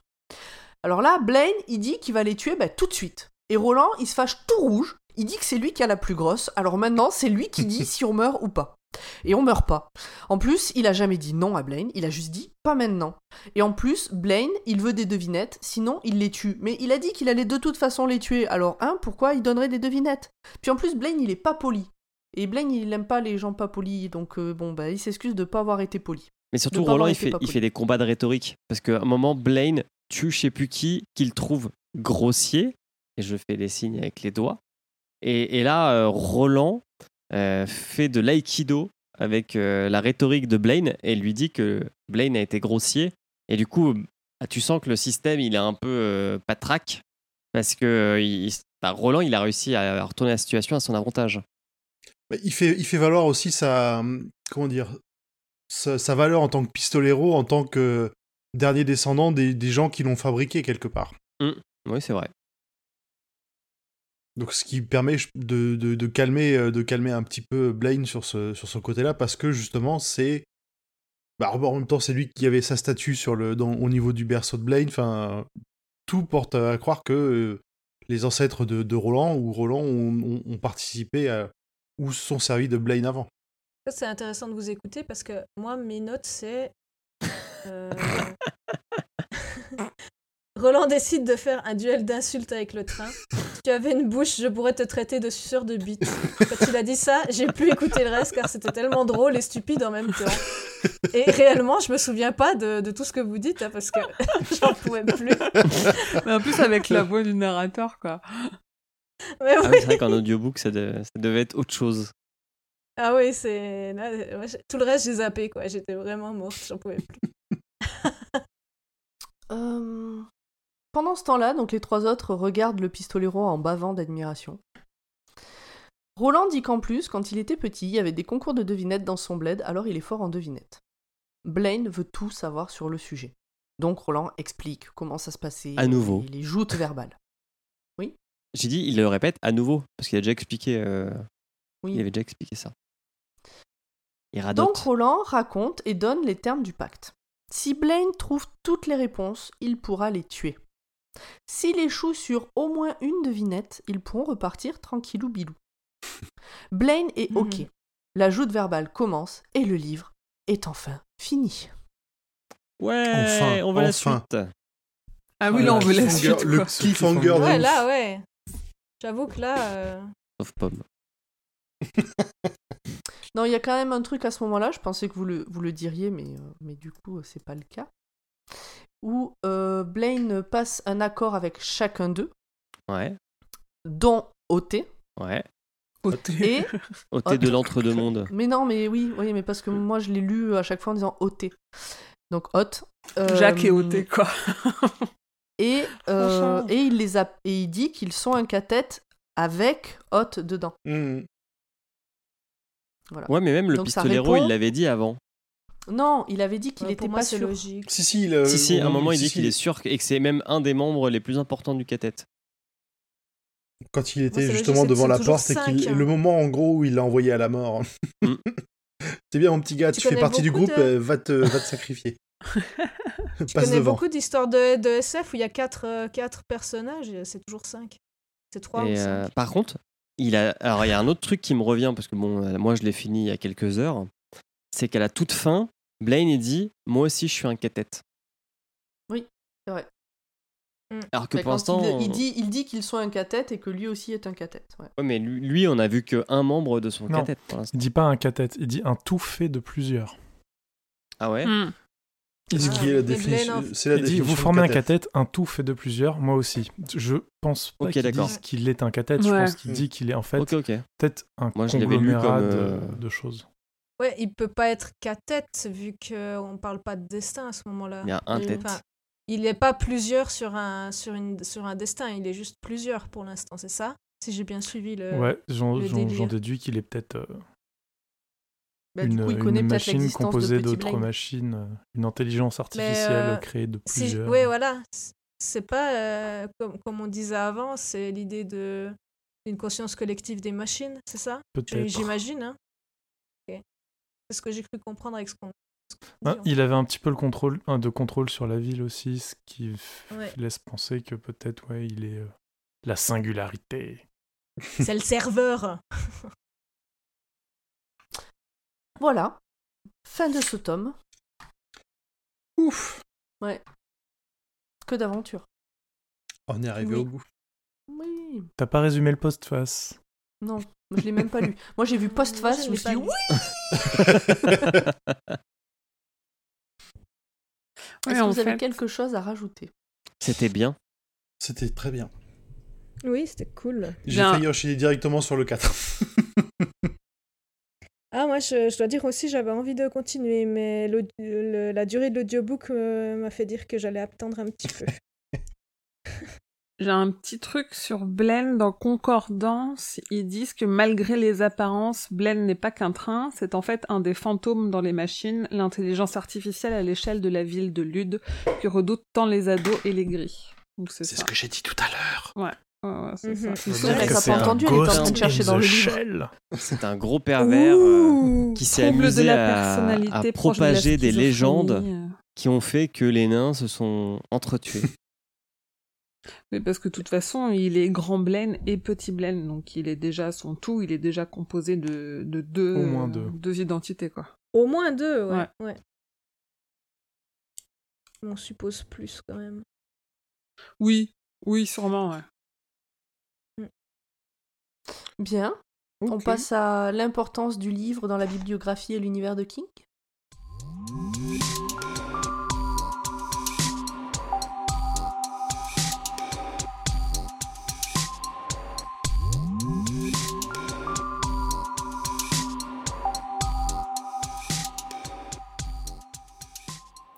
Alors, euh, je vais reprendre euh, au cas où des gens un peu faux euh, commencent par cet épisode ou n'aient pas écouté le précédent.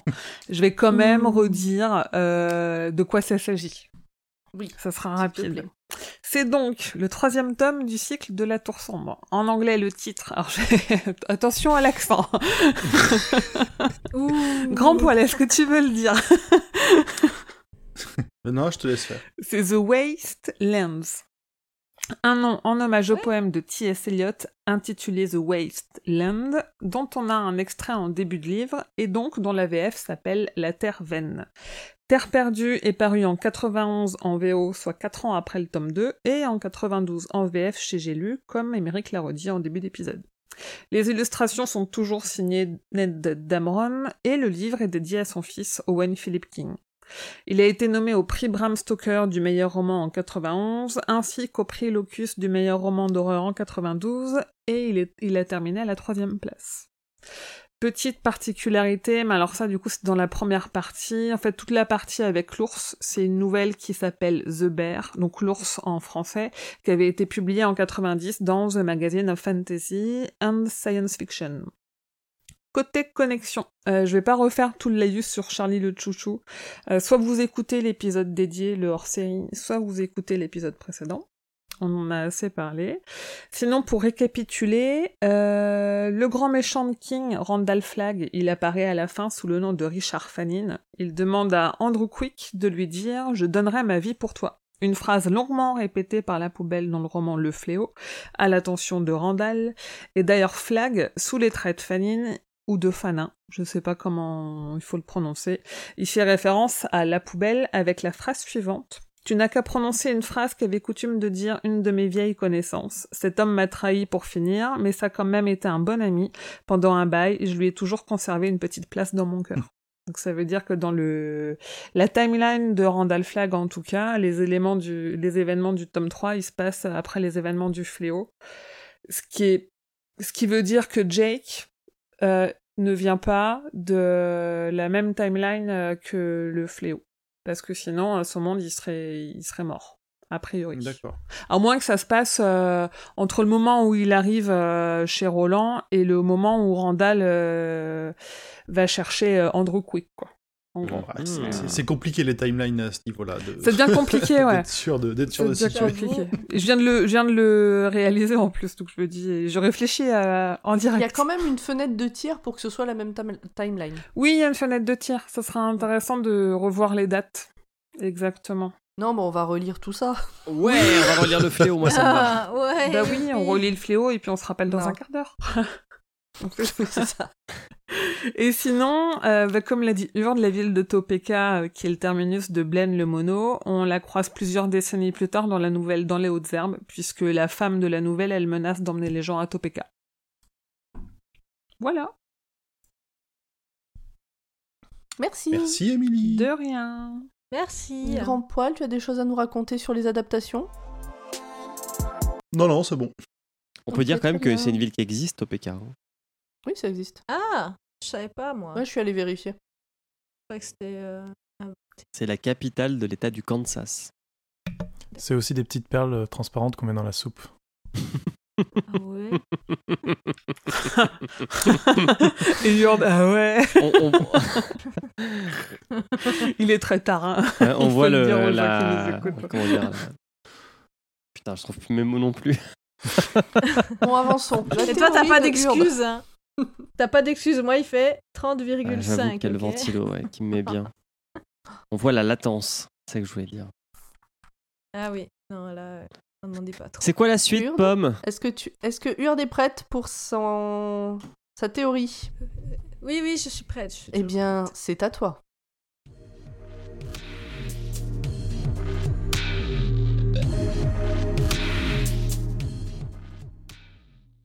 Dans l'épisode précédent.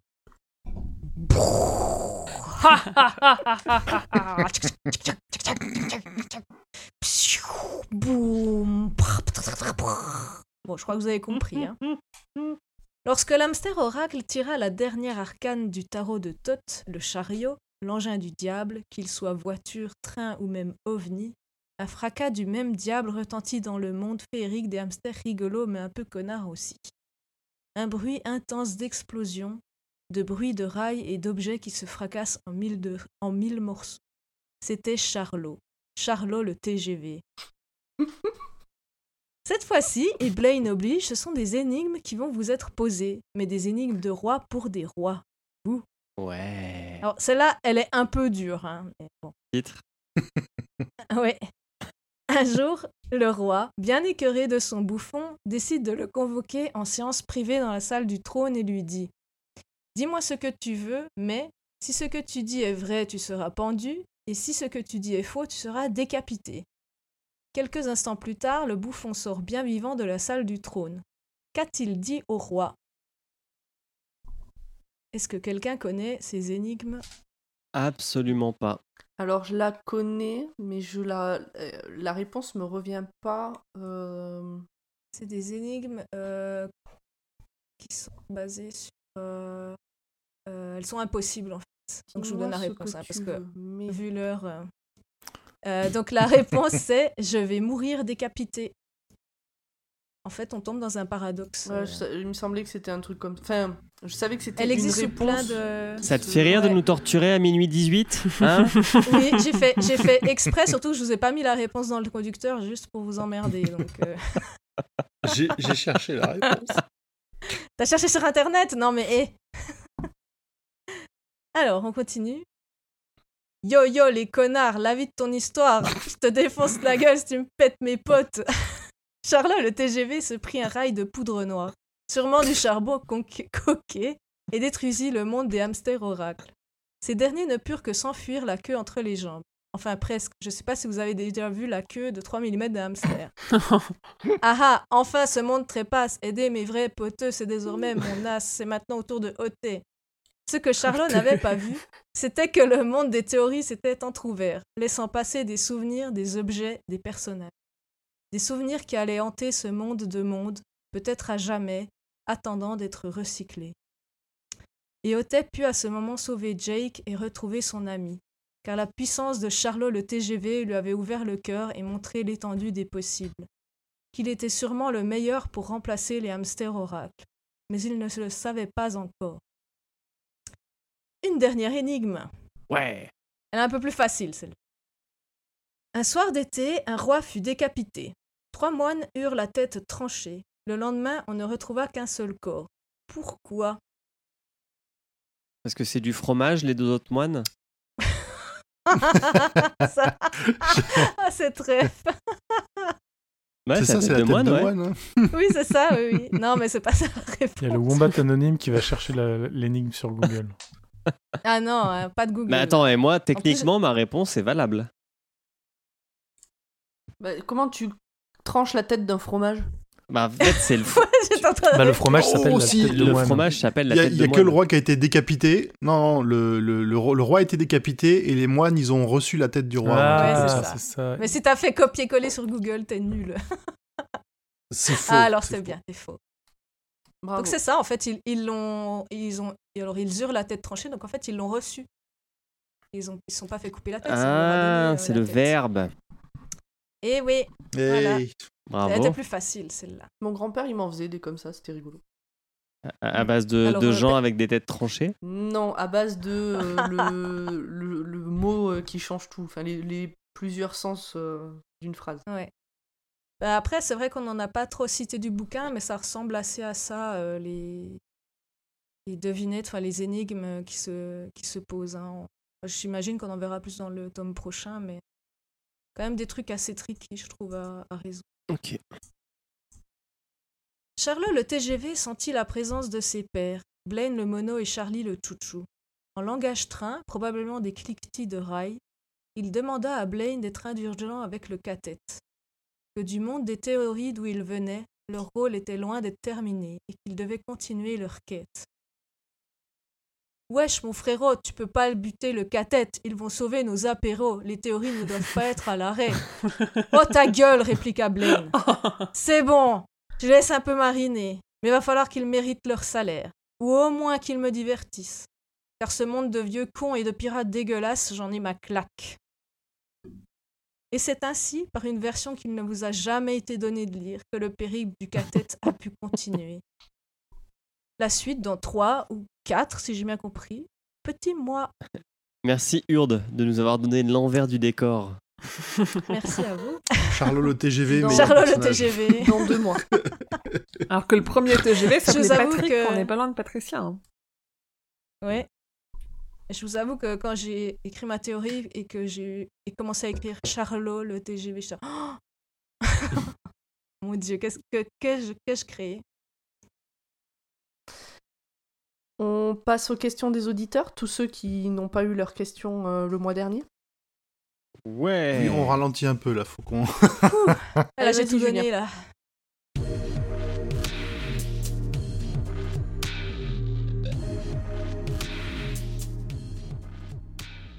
Alors, nous commençons par le Discord de Podcut, Ouais où RCKEP euh, nous demande Selon vous, à ce stade de votre lecture du cycle, qu'y a-t-il dans la tour sombre? De mon côté, Attends, attends, attends, attends, attends, attends. Attends, non, je, je, je déconne pas. Euh, Non, ça spoil j'ai pas. pas fini. Non, mais. si, dans un sens, parce qu'ils nous disent qu'il y voyait, et donc je suppose que c'est pas ça. Je pense non, ça C'est veut rien bon. dire. je Enfin pense. bref, vas-y, vas-y, lis. Non, non, c'est bon. Lis là. Non, non, il voyait quand il, Non, quand va, il en ça. était à ce moment-là du cycle, parce qu'il dit vraiment à ce oui, stade de votre lecture du cycle. Bah oui, mais T'inquiète du pas, il n'y a coup- pas de. À ce stade de ma lecture du cycle, j'y voyais. euh, bah oui. d'accord, ok. Bah vas-y. Du coup, je peux parler, Oui, vas-y. c'est sûr? De mon côté, j'y voyais des pièces vides remplies de portes vers les autres mondes. Une sorte de portail au centre du multiverse, qui en serait aussi le pilier central. Alors, je crois me souvenir que quand on a parlé de une- la méthode respiratoire, Mm. Émilie a fait remarquer que le- l'endroit où ils se réunissent pourrait euh, avoir une des portes qui va vers la tour sombre. Ça m'a marqué. Ah oui, c'est vrai. Euh, du coup, euh, au sein de la tour, euh, j'en ai foutrement aucune idée de ce qu'il y a, à part effectivement peut-être des portes. C'est un peu Stargate euh, vers d'autres univers, quoi. Mm. bah pour moi, c'est. Moi, ce, qui, ce qui me paraît bizarre, surtout, euh, surtout euh, en fait, dans ce, dans ce tome-là, sur la fin du, du bouquin, euh, t'as Blaine qui parle d'un instrument de musique et qui dit qu'il est joué dans les étages supérieurs de la tour sombre. Donc on a l'impression que la tour sombre, c'est un lieu qui est Oui. habité par d'autres personnes. Donc à, arrivé à ce stade du livre, je sais pas du tout, j'ai l'impression que c'est une tour qui va y avoir... euh, c'est un peu comme un donjon, il y a des gens dedans, euh, de la vie, des, des Moi, tavernes. j'ima- ouais. Moi, j'imagine un, un truc autour duquel il y a énormément de légendes et en fait, bah, il y a rien. Il y a un frigo. Mais vraiment. Qu'il n'y a, a pas de tour? Ou qu'il y a si, rien dans la éventuellement, il y a tour? peut-être Ouais. il y a peut-être il y a peut-être un bâtiment, mais que mais que c'est rien d'autre. Enfin, que en gros, c'est un peu une quête vaine basée sur euh, sur euh, des légendes euh, et des choses comme ça et, euh, et de l'entêtement et pour finalement peut-être un truc. euh, Bah, Bah, y a sur- rien quoi. pour aller dans ton sens, qui est aussi le sens de Grand Poil, c'est qu'en plus, toutes les couvertures de livres qu'on a où la tour sombre est symbolisée, c'est pas un, pas un bâtiment qui respire la vie, quoi. c'est quand même un truc Alors- qui est soit au milieu alors- d'une ville. euh, Ouais, après, euh, les gens qui font les, les dessins des couvertures, c'est pas sûr qu'ils aient lu les bouquins. Non, bien sûr, c'est les mêmes du, que pour le, le- ça au livre de poche avec mais un du ballon coup, de plage. ça, euh. du coup, ça influe sur oui. ta propre imagination de savoir ce qu'il y a dans ce truc parce que jusqu'à Ouais. présent, on l'a pas vu, quoi. Alors moi j'ai les deux possibilités. Soit c'est la centrale administrative du recyclage, hein. donc quelque chose d'assez carré. Soit euh, effectivement comme Pomme, je dirais qu'il y a quasiment rien dedans. Par contre, moi j'imagine qu'ils doivent la grimper, enfin qu'ils doivent aller en haut en fait. Il y a un truc plutôt en haut. Ok. Et toi, Emmerich, t'as une vision de quelque chose? Euh, pour moi, c'est juste une tour qui monte en spirale D'accord. avec euh, Comme un Alors, la tour de. Babylone. Ouais. avec le Ouais. avec le méchant de, De Babel. des yeux du dragon qui monte en courant et criant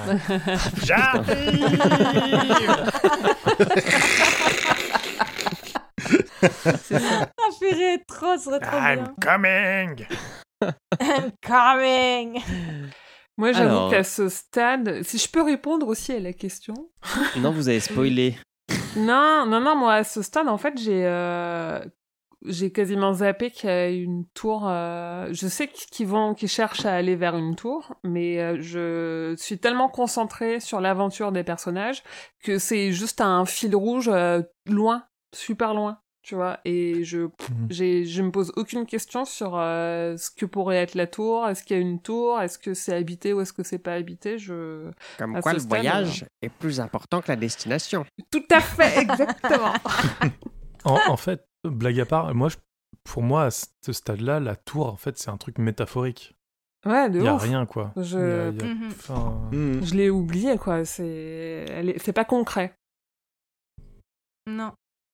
Donc je me pose pas Bon, la c'est le question centre. de. euh, On sait que c'est- Oui. Ouais. Oui, On mais sait que après. c'est le centre par Ouais. contre. Mais après, on sait pas, ouais. Question suivante. D'une certaine Amy sur Twitter. Une question pour la dame avec du sel. Est-ce que tu aimes un peu plus Roland maintenant?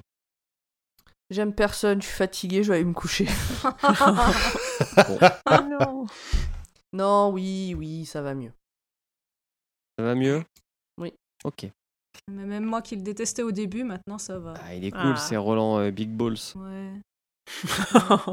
Ouais, non, alors par contre, euh, oui. non. Les Non, mais il a moins, il a, il a moins les big balls maintenant, justement. Non, mais, un peu Sauf quand il parle à Blaine. quoi.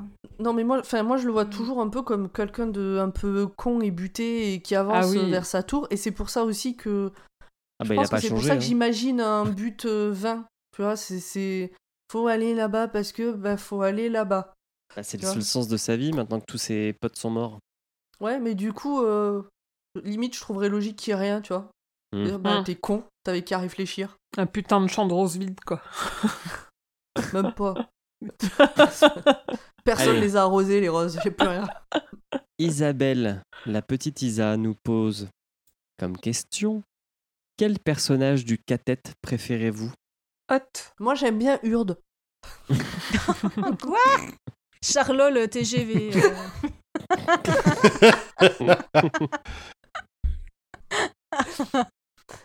non, Oté aussi. Haute. Roland. Non. Ah, tu si. préfères pas Jake Oh, euh, Non, Jake, c'est un Ah, gamin. j'aurais pensé. Ok. Non, moi, je hot parce que c'est non, facile. c'est hot. Non, si, c'est vrai. C'est Et toi, facile de Emmerich l'aimer, euh, ce petit Je sais celle-là. Ah, pas. tu vois. Ah. Je, je, je dirais bien, euh, j'aime bien Eddie, Ah ouais? Parce qu'il sert à rien. je préfère Susanna. Quand ça même. Ah, il a... c'est un Ou, peu euh, un outsider.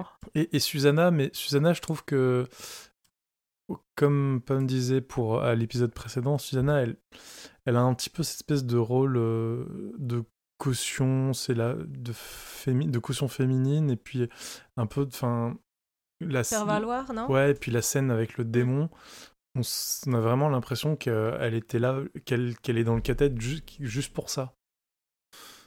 Donc euh, ça fait bizarre parce qu'après elle a pas fait grand chose quoi.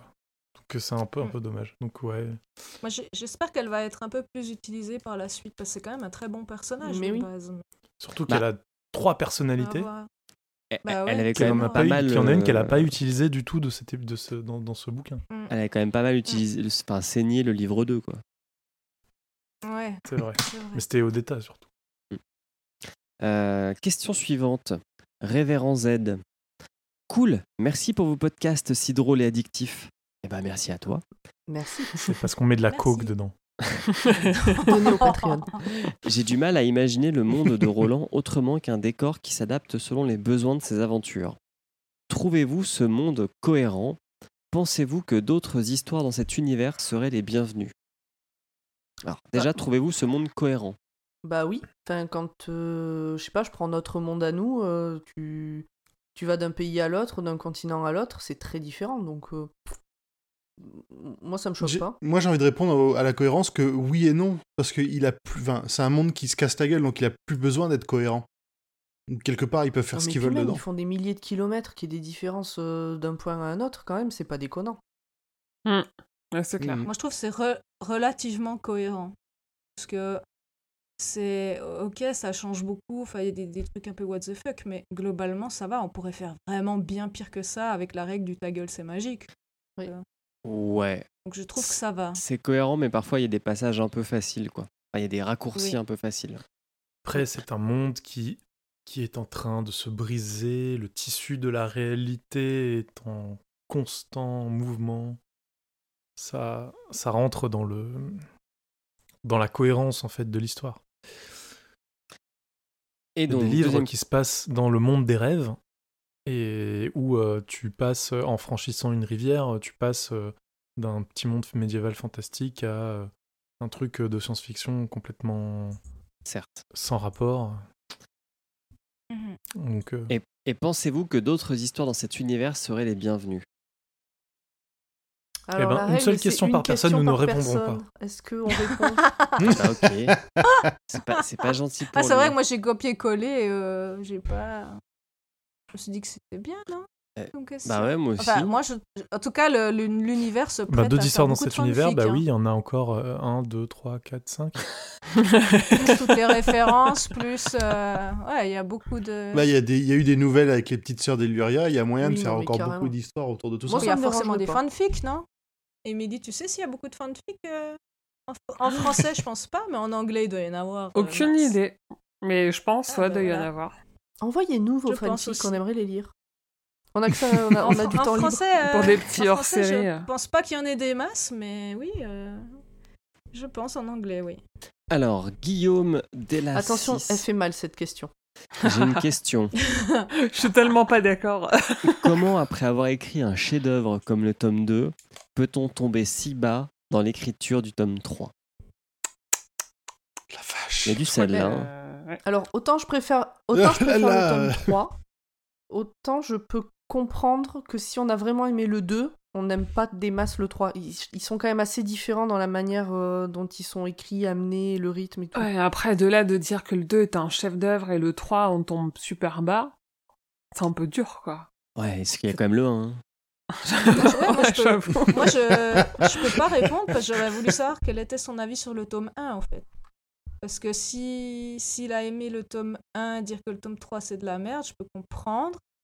Par Hum. contre, s'il a pas aimé le tome 1 et. Non, l'inverse. Euh, non, c'est ça. S'il a. Bon, bref, il est Bref, 35. Vous avez compris l'idée, quoi. Euh, moi, Et en On n'est pas quoi il d'accord. était pas bien, en Le fait 3, il En est quoi bien. il est pas bien, en fait moi, moi, je veux bien euh, un- une réponse euh, plus détaillée, euh, Guillaume. Genre de de dire qu'est-ce que t'as particulièrement aimé dans le 2 et qu'est-ce que t'as vraiment pas aimé dans le Donc 3. voilà, reviens le mois prochain. Pareil. Ça m'intéresse. Nous passons sur Facebook, où Pierre Ferré nous pose comme question. Mais en fait, pas de question. Mais c'est à partir de cet épisode que je ne pouvais plus lâcher la saga. Je n'avais pas aimé le premier, le deuxième a éveillé ma curiosité. Ah si, en fait, j'ai une question. Avez-vous été frustré par la fin, par la façon dont elle tombe à ce moment Cet homme est un homme qui sait, ma... qui sait gérer le, le suspense. T'as vu ça? Mm. Ben, Bravo, alors Pierre. moi, euh, Ah ouais, c'était de, la- c'était de la bonne frustration, dans le sens où ça te donne Bah non. envie de lire la suite. Moi, les cliffhangers, ça me Comment frustre. ça, bah non J'aime il pas n'y a ça. pas de cliffhanger. Ah si. Bah non, Ah, ils oui, quand prennent le train, ils vont à Topeka. Bah, Bah non, non, ça dit que que, la joute ils commence et bah oui. Le dernier mot, c'est quand même euh, genre euh, posez vos filets voyageurs euh, que la joute commence et s'ils perdent la joute, ils meurent quoi. Il y a, cinq tomes encore. Ouais, mais, Mais voilà, oui, mais ça, enfin- met- moi, ça... Vas-y. Non, non, mais je- on, on a quand même vu, rien te dit que les cinq tomes, c'est ces personnages-là, tous ces mêmes personnages, s'ils meurent, ils reviennent, et tu vois, on sait pas ce qui se passe C'est après. lequel qui s'appelle le chant de Susanna? Mais ça veut rien dire. C'est- ah bah voilà, c'est Oui, des c'est titres. euh, Vu tous sais. les personnages qui ont les mêmes prénoms, euh, ça peut Déjà. être J'allais le dire, c'est une Susanna. autre Susanna. Celle de Charlie des titres qui veulent rien dire. euh, Il y en a un paquet. Non, mais oui. Mais, euh, euh, Sinon, moi, j'ai la même vision que lui. Hein. Le, le premier, euh, le deuxième, ok, et le troisième, euh, donné envie de lire la suite. C'est crescendo. Ouais. Et, euh, et la fin, moi, elle m'a pas déçue parce que la, la, la, la joute verbale qu'on mentionne, pour moi, elle va durer euh, genre un demi-volume, quoi. Donc, euh, Non, elle déçoit pas, mais- Un gros morceau. euh, Elle déçoit pas, mais elle venir, quoi, donc- frustre. Imagine à l'époque, quand tu lis ça, le prochain bouquin, tu sais pas quand Tu tu sais sors pas quand parce il que sort, tu sais que Ça, King, il, est, il les sort un peu comme il veut, quoi. Entre le 3 et le 4, il y a eu Ouais. 4 ans. 4 ans. Enfin, entre le 2 et le 3, il y a eu 4 ans. Je sais plus quand sort le 4, mais il les sort un peu au compte-goutte, donc... Euh... Entre le 4 et le 5, où là, il a, il a craqué. Où il a eu son accident. Hmm. Et où il a fait 5, 6, 7 d'un coup. Moi, bah, cette... Moi, ça me dérange Moi, pas. cette fin, elle me fait un peu le même effet que la fin du film Super Mario Bros. Où t'as Daisy qui arrive euh, en disant euh, Mario Luigi, il faut que vous veniez. J'ai pas le temps de euh, vous raconter, mais faut vous J'ai pas le temps de vous raconter, mais venez. Et puis ensuite, t'as les, les frères Mario euh, sur- reviendront. Et, Oh, et ils sont, Et ils sont jamais revenus. Depuis, depuis, je suis traumatisé par ce genre de fin. Le, Je sais le- pas, peut-être que je l'ai pas lu dans des bonnes conditions et que du coup, là vraiment, j'ai. je- Non, la publication 4, j'ai- du... J'ai pas envie de le lire. Enfin, c'est Oh. pas un rejet, genre, ah, c'est de la merde. euh, C'est pas comme Joyland, quoi. C'est juste que je. Joyland non, il y a n'est pas de rien la qui me merde. donne envie de lire la suite. Après, dans les autres trucs aussi, c'est qu'on nous a beaucoup dit euh, sur Discord et Twitter qu'il y avait une grosse pause dans le tome 4 et que leurs aventures, elles reprenaient que dans le tome 5. Et du coup, Il y en a Enfin, pour moi, qui, il y en a plein pour qui c'est le tome préféré. Hein. C'est euh, chaque euh, chaque tome est une aventure et chacun il Ouais, trouve ouais. son compte ou pas, tu vois. Non, mais je pense que je l'ai pas lu dans des bonnes conditions. Vraiment, là, en ce moment, euh, s'il n'y avait pas eu le podcast, j'aurais lu aucun bouquin. C'est pas que j'aurais lu autre chose, j'aurais lu aucun bouquin en ce moment. Et du coup, je pense que ça joue. Bah, De toute façon, c'est obligé. les conditions dans lesquelles tu lis un bouquin, ça joue sur comment tu l'as aimé ou pas. Mais comment tu le ressens à la juste fin sur la frustration de la fin, nous ça va parce qu'on a la suite. Mais du coup, j'ai regardé, euh, le, le tome 4, il est sorti 6 ans après. Donc quand t'as, quand t'as vachement accroché, genre moi, je, c'est vraiment un, un livre que j'adore et une histoire que j'adore, je lis ça et j'attends 6 ans pour que la suite elle sorte, c'est même plus frustré quoi. Ouais, C'est, c'est ce que vivent les passionnés de Game of Thrones. Bah oui. Bah, moi qui ai tout lu Game of Thrones et qui attend la suite, je me souviens même pas de ce qui se passe dans ce que j'ai lu. Alors, je sais plus sur quoi je suis resté et ce que j'attends comme, comme dénouement. Alors, on passe sur Instagram, Oui. où Passion médiéviste nous pose comme question Et vous, c'est quoi votre terre perdue? Je Ça, c'est une pas question de quelqu'un qui a pas lu le livre. Oui. Bah, après, alors, il y a une partie du bouquin où ils disent que les terres perdues, c'est comme les drawers. Enfin, tu sais, et après, ils disent qu'ils sont dans les vraies terres perdues. Donc, euh, est-ce qu'on peut pas y répondre via le côté. euh, les, les, les drawers? Euh, Je sais pas. Donc, un endroit où les. euh, Le purgatoire, quoi. le purgatoire. Bah, c'est. la, la diagonale du vide? Oh non, Ah, pour moi, c'est Paris. carrément pas. Euh... c'est ça le purgatoire. ah, pour moi, c'est Joyland. C'est la lecture de Joyland. Bon, ça vous inspire pas trop? Non. Bah, c'est difficile d'y Non, répondre un dans peu le plus que contexte ça, non. du bouquin, quoi, en fait. Euh, ouais. Ça m'a un petit peu fait penser au Grand Canyon quand il, il le survole, euh, Mm. ces fameuses terres perdues euh, dans le train. Mais des mais coloriés au noir survolé le Grand Canyon en train, c'était bien. Ouais, c'était pas mal. Euh, alors, question suivante. Kay Morrigan nous pose comme question Bonjour, j'espère que vous allez bien. Smiley qui sourit, un smiley qui rigole même. Que pensez-vous de la présence de technologies, d'armes nucléaires et d'intelligence artificielle dans un monde fantasy western? Mélange des genres intéressants ou trop étrange? Je vous souhaite une bonne continuation. Smiley Merci. qui sourit. Se Merci. bien, merci déjà pour la politesse de ce message, qui est la seule qui dit bonjour et je vous souhaite une bonne continuation. Ça fait plaisir d'avoir des auditeurs qui sont un peu polis. Julien, il est tendu. Oh là là. une heure du Bon, mat, non, bien Julien, ça va bien se passer. Je Moi, je répondrai, que ça se mélange avec- bien parce que tout est bien amené. je répondrai avec les aventures de Briscoe County Jr. C'est quoi que c'est. J'ai pas C'est la une série télé. pas. C'est une série avec De- Bruce Campbell. C'est un western avec euh, de la technologie par-ci par-là dedans. Un peu comme dans le clip de Night of Synodia de Muse. Putain, il nous a placé Muse. Je quoi. sais pas, je connais pas jamais les rêves. Il a réussi à le placer. Et euh, je l'ai- je l'ai je l'ai revu il y a pas si longtemps que ça, Briscoe County Junior, et ça se regarde encore pas mal. C'est un peu kitsch, mais ça se regarde encore bien. Ou sinon, Parce qu'il y a euh, les Bruce mystères de l'Ouest. Mais euh, je trouve que, alors surtout dans ce tome-là, l'aspect euh, western, il est très mince en fait. Oui, À À part le fait que soit un pistolero et qu'il a un six coups, quoi, grosso merdo. C'est plutôt euh, post-apo que fantasy western. Moi, ça m'a beaucoup fait penser à Zelda, euh, le- au dernier Zelda. Enfin, à Breath to the Wild. J'ai pas joué. Mais donc, ce côté, euh, t'as des grandes plaines vertes, machin magnifique, et puis euh, t'as des trucs de technologie euh, tout pourris euh, dedans. Des machines hantées, pour le coup. euh, Comme Shadow of the. Colossus. Mais ça m'a bien donné envie de jouer à Zelda. Ok. Comme plein de jeux vidéo. En tout cas, pour répondre à la question, il n'y a jamais rien qui soit trop étrange, en fait. je crois. Ben, Non, c'est pour l'instant, il c'est y a pas de assez truc où ouvert tu te au dis- départ pour que ce soit pas choquant qu'il y ait euh, des mélanges. Ouais, c'est ça, tu te dis pas euh, Ah, qu'est-ce qu'est-ce que fout ce truc euh Ouais, c'est ça. Alors qu'en soi, tu pourrais dire bah, c'est un mec, il a fait venir un gamin en, en dessinant une porte dans le désert pendant que sa copine niquait avec un démon. Et puis après, ils ont été marcher vers une ville qui est grande et qui comporte des nains qui tuent, avec des gens qui vivent dans les égouts et qui tuent aussi. Et ils ont tous la syphilis. Dit comme ça, tu pourrais te dire c'est un peu bizarre. Mais non, ça passe. C'est ça. Et enfin, dernière question du Discord Stephen King France. Minka nous pose comme question ça aurait pas été mieux en un seul tome, toute cette saga?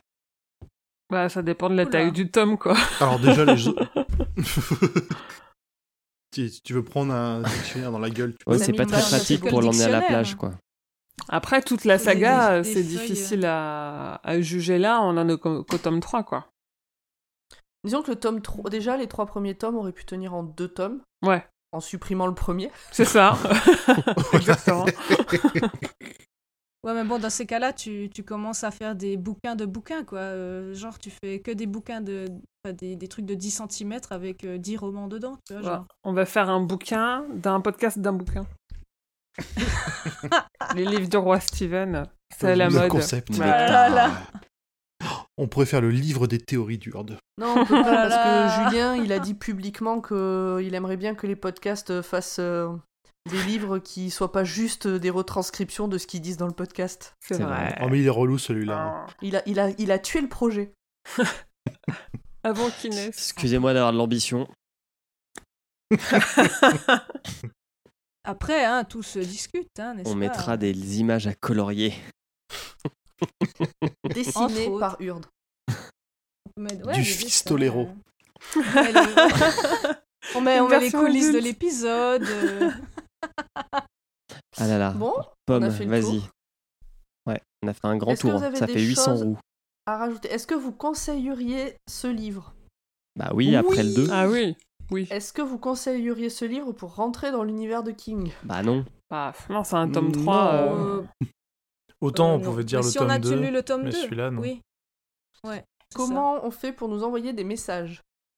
On nous suit sur les réseaux sociaux. Facebook, Twitter et Instagram. Roi. Steven, Le roi Steven. Pod, Et parfois. qu'est-ce qu'on peut dire sur Podcut que c'est cool? Bah que c'est un label sympa. Pas de cuté. Qu'au moment où vous écouterez ce... cet épisode, euh, on sera pas loin d'avoir des nouveaux podcasts dans la grille. Mais au Que vous où pourrez on enregistre. Ah tous oui. les retrouver sur podcut.studio et que si vous voulez nous soutenir pour faire des épisodes encore plus longs, parce que là on est en manque de Red Bull, il faut aller sur patreon.com slash podcut pour euh, nous donner un petit peu de votre euh, soutien financier. Je crois qu'on peut se dire euh, adieu pour l'été. On est pas, on est pas mal là. Oui, parce Bon, que à- ce à dans une podcast semaine est pour un nouveau euh, en octobre, mais euh, En Là, on fait, est c'est l'été. ce que j'allais dire, l'été sera déjà fini. Il sera en septembre euh, cet épisode. Ah, bah l'été sera quasiment fini. maintenant il sera. Ah oui, non, Bah, si. août-septembre. Oui, d'accord, oui, septembre. 21 Août et septembre. septembre. Est-ce qu'on a le droit de dire euh, le suivant ou pas? Ah, je crois que tout le monde le sait. hein. Je crois qu'on l'avait annoncé Oui, on d'ailleurs. l'avait annoncé. plus. Donc le prochain Bah, épisode, une- ça sera Shining et ça sera Julien qui le présentera. Eh, Et salut, ça va moi. durer des nouvelle. plombes. On vous Ça va pas être court non plus. Ouais. On fait pas une nouvelle entre deux? Bah non, on fait celui-là en deux. Ok. Et du coup, ça remplace. Ce euh, qui nous laisse un mois, pas de, suivi. un mois de marge euh, sans rien, Oh oui, sans rien d'autre à lire que Shining. Cool. ouais, bah après, faut Et surtout, Commencer le tome euh, 4, il est un peu long. Oui, et Shining, euh, regardez euh, le film de Kubrick et le téléfilm de, de Guys, qui a du temps Et, aussi. et pour une fois, vous pouvez voir le film avant le livre. Il n'y aura pas de problème. Mais le, oui, le Ah film, oui, mais pas la ouais. version de Guys. Je l'ai pas vu la. la, L- la- Ce que tu appelles la version de Gary, c'est Le, téléfilm de de, King. 3 heures scénarisé c'est le par téléfilm, King. ouais. ouais. Le truc nul, là. Ah, ça, il faut que je regarde, je l'ai pas vu. Bon, allez, on se quitte là. On va leur dire au revoir peut-être aux gens. On va pas relancer un débat. Des bisous tout le monde. Bisous. Et puis, bah, à bientôt. Au revoir. Ciao, à dans un mois. Bonne nuit, bonne journée, bye bye. Pas de côté. Pas de côté. Pas de côté. Euh, Qu'est-ce que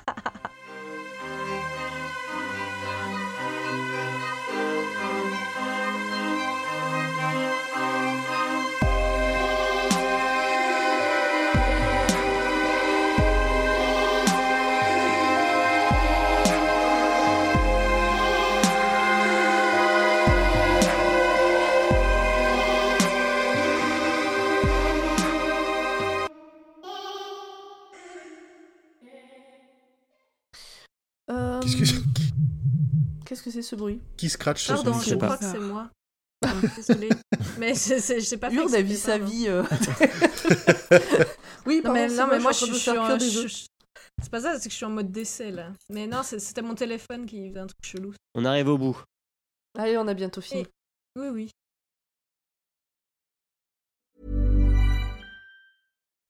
When you make decisions for your company, you look for the no-brainers. If you have a lot of mailing to do, stamps.com is the ultimate no-brainer. Use the stamps.com mobile app to mail everything you need to keep your business running with up to 89% off USPS and UPS. Make the same no-brainer decision as over 1 million other businesses with stamps.com. Use code PROGRAM for a special offer. That's stamps.com, code PROGRAM.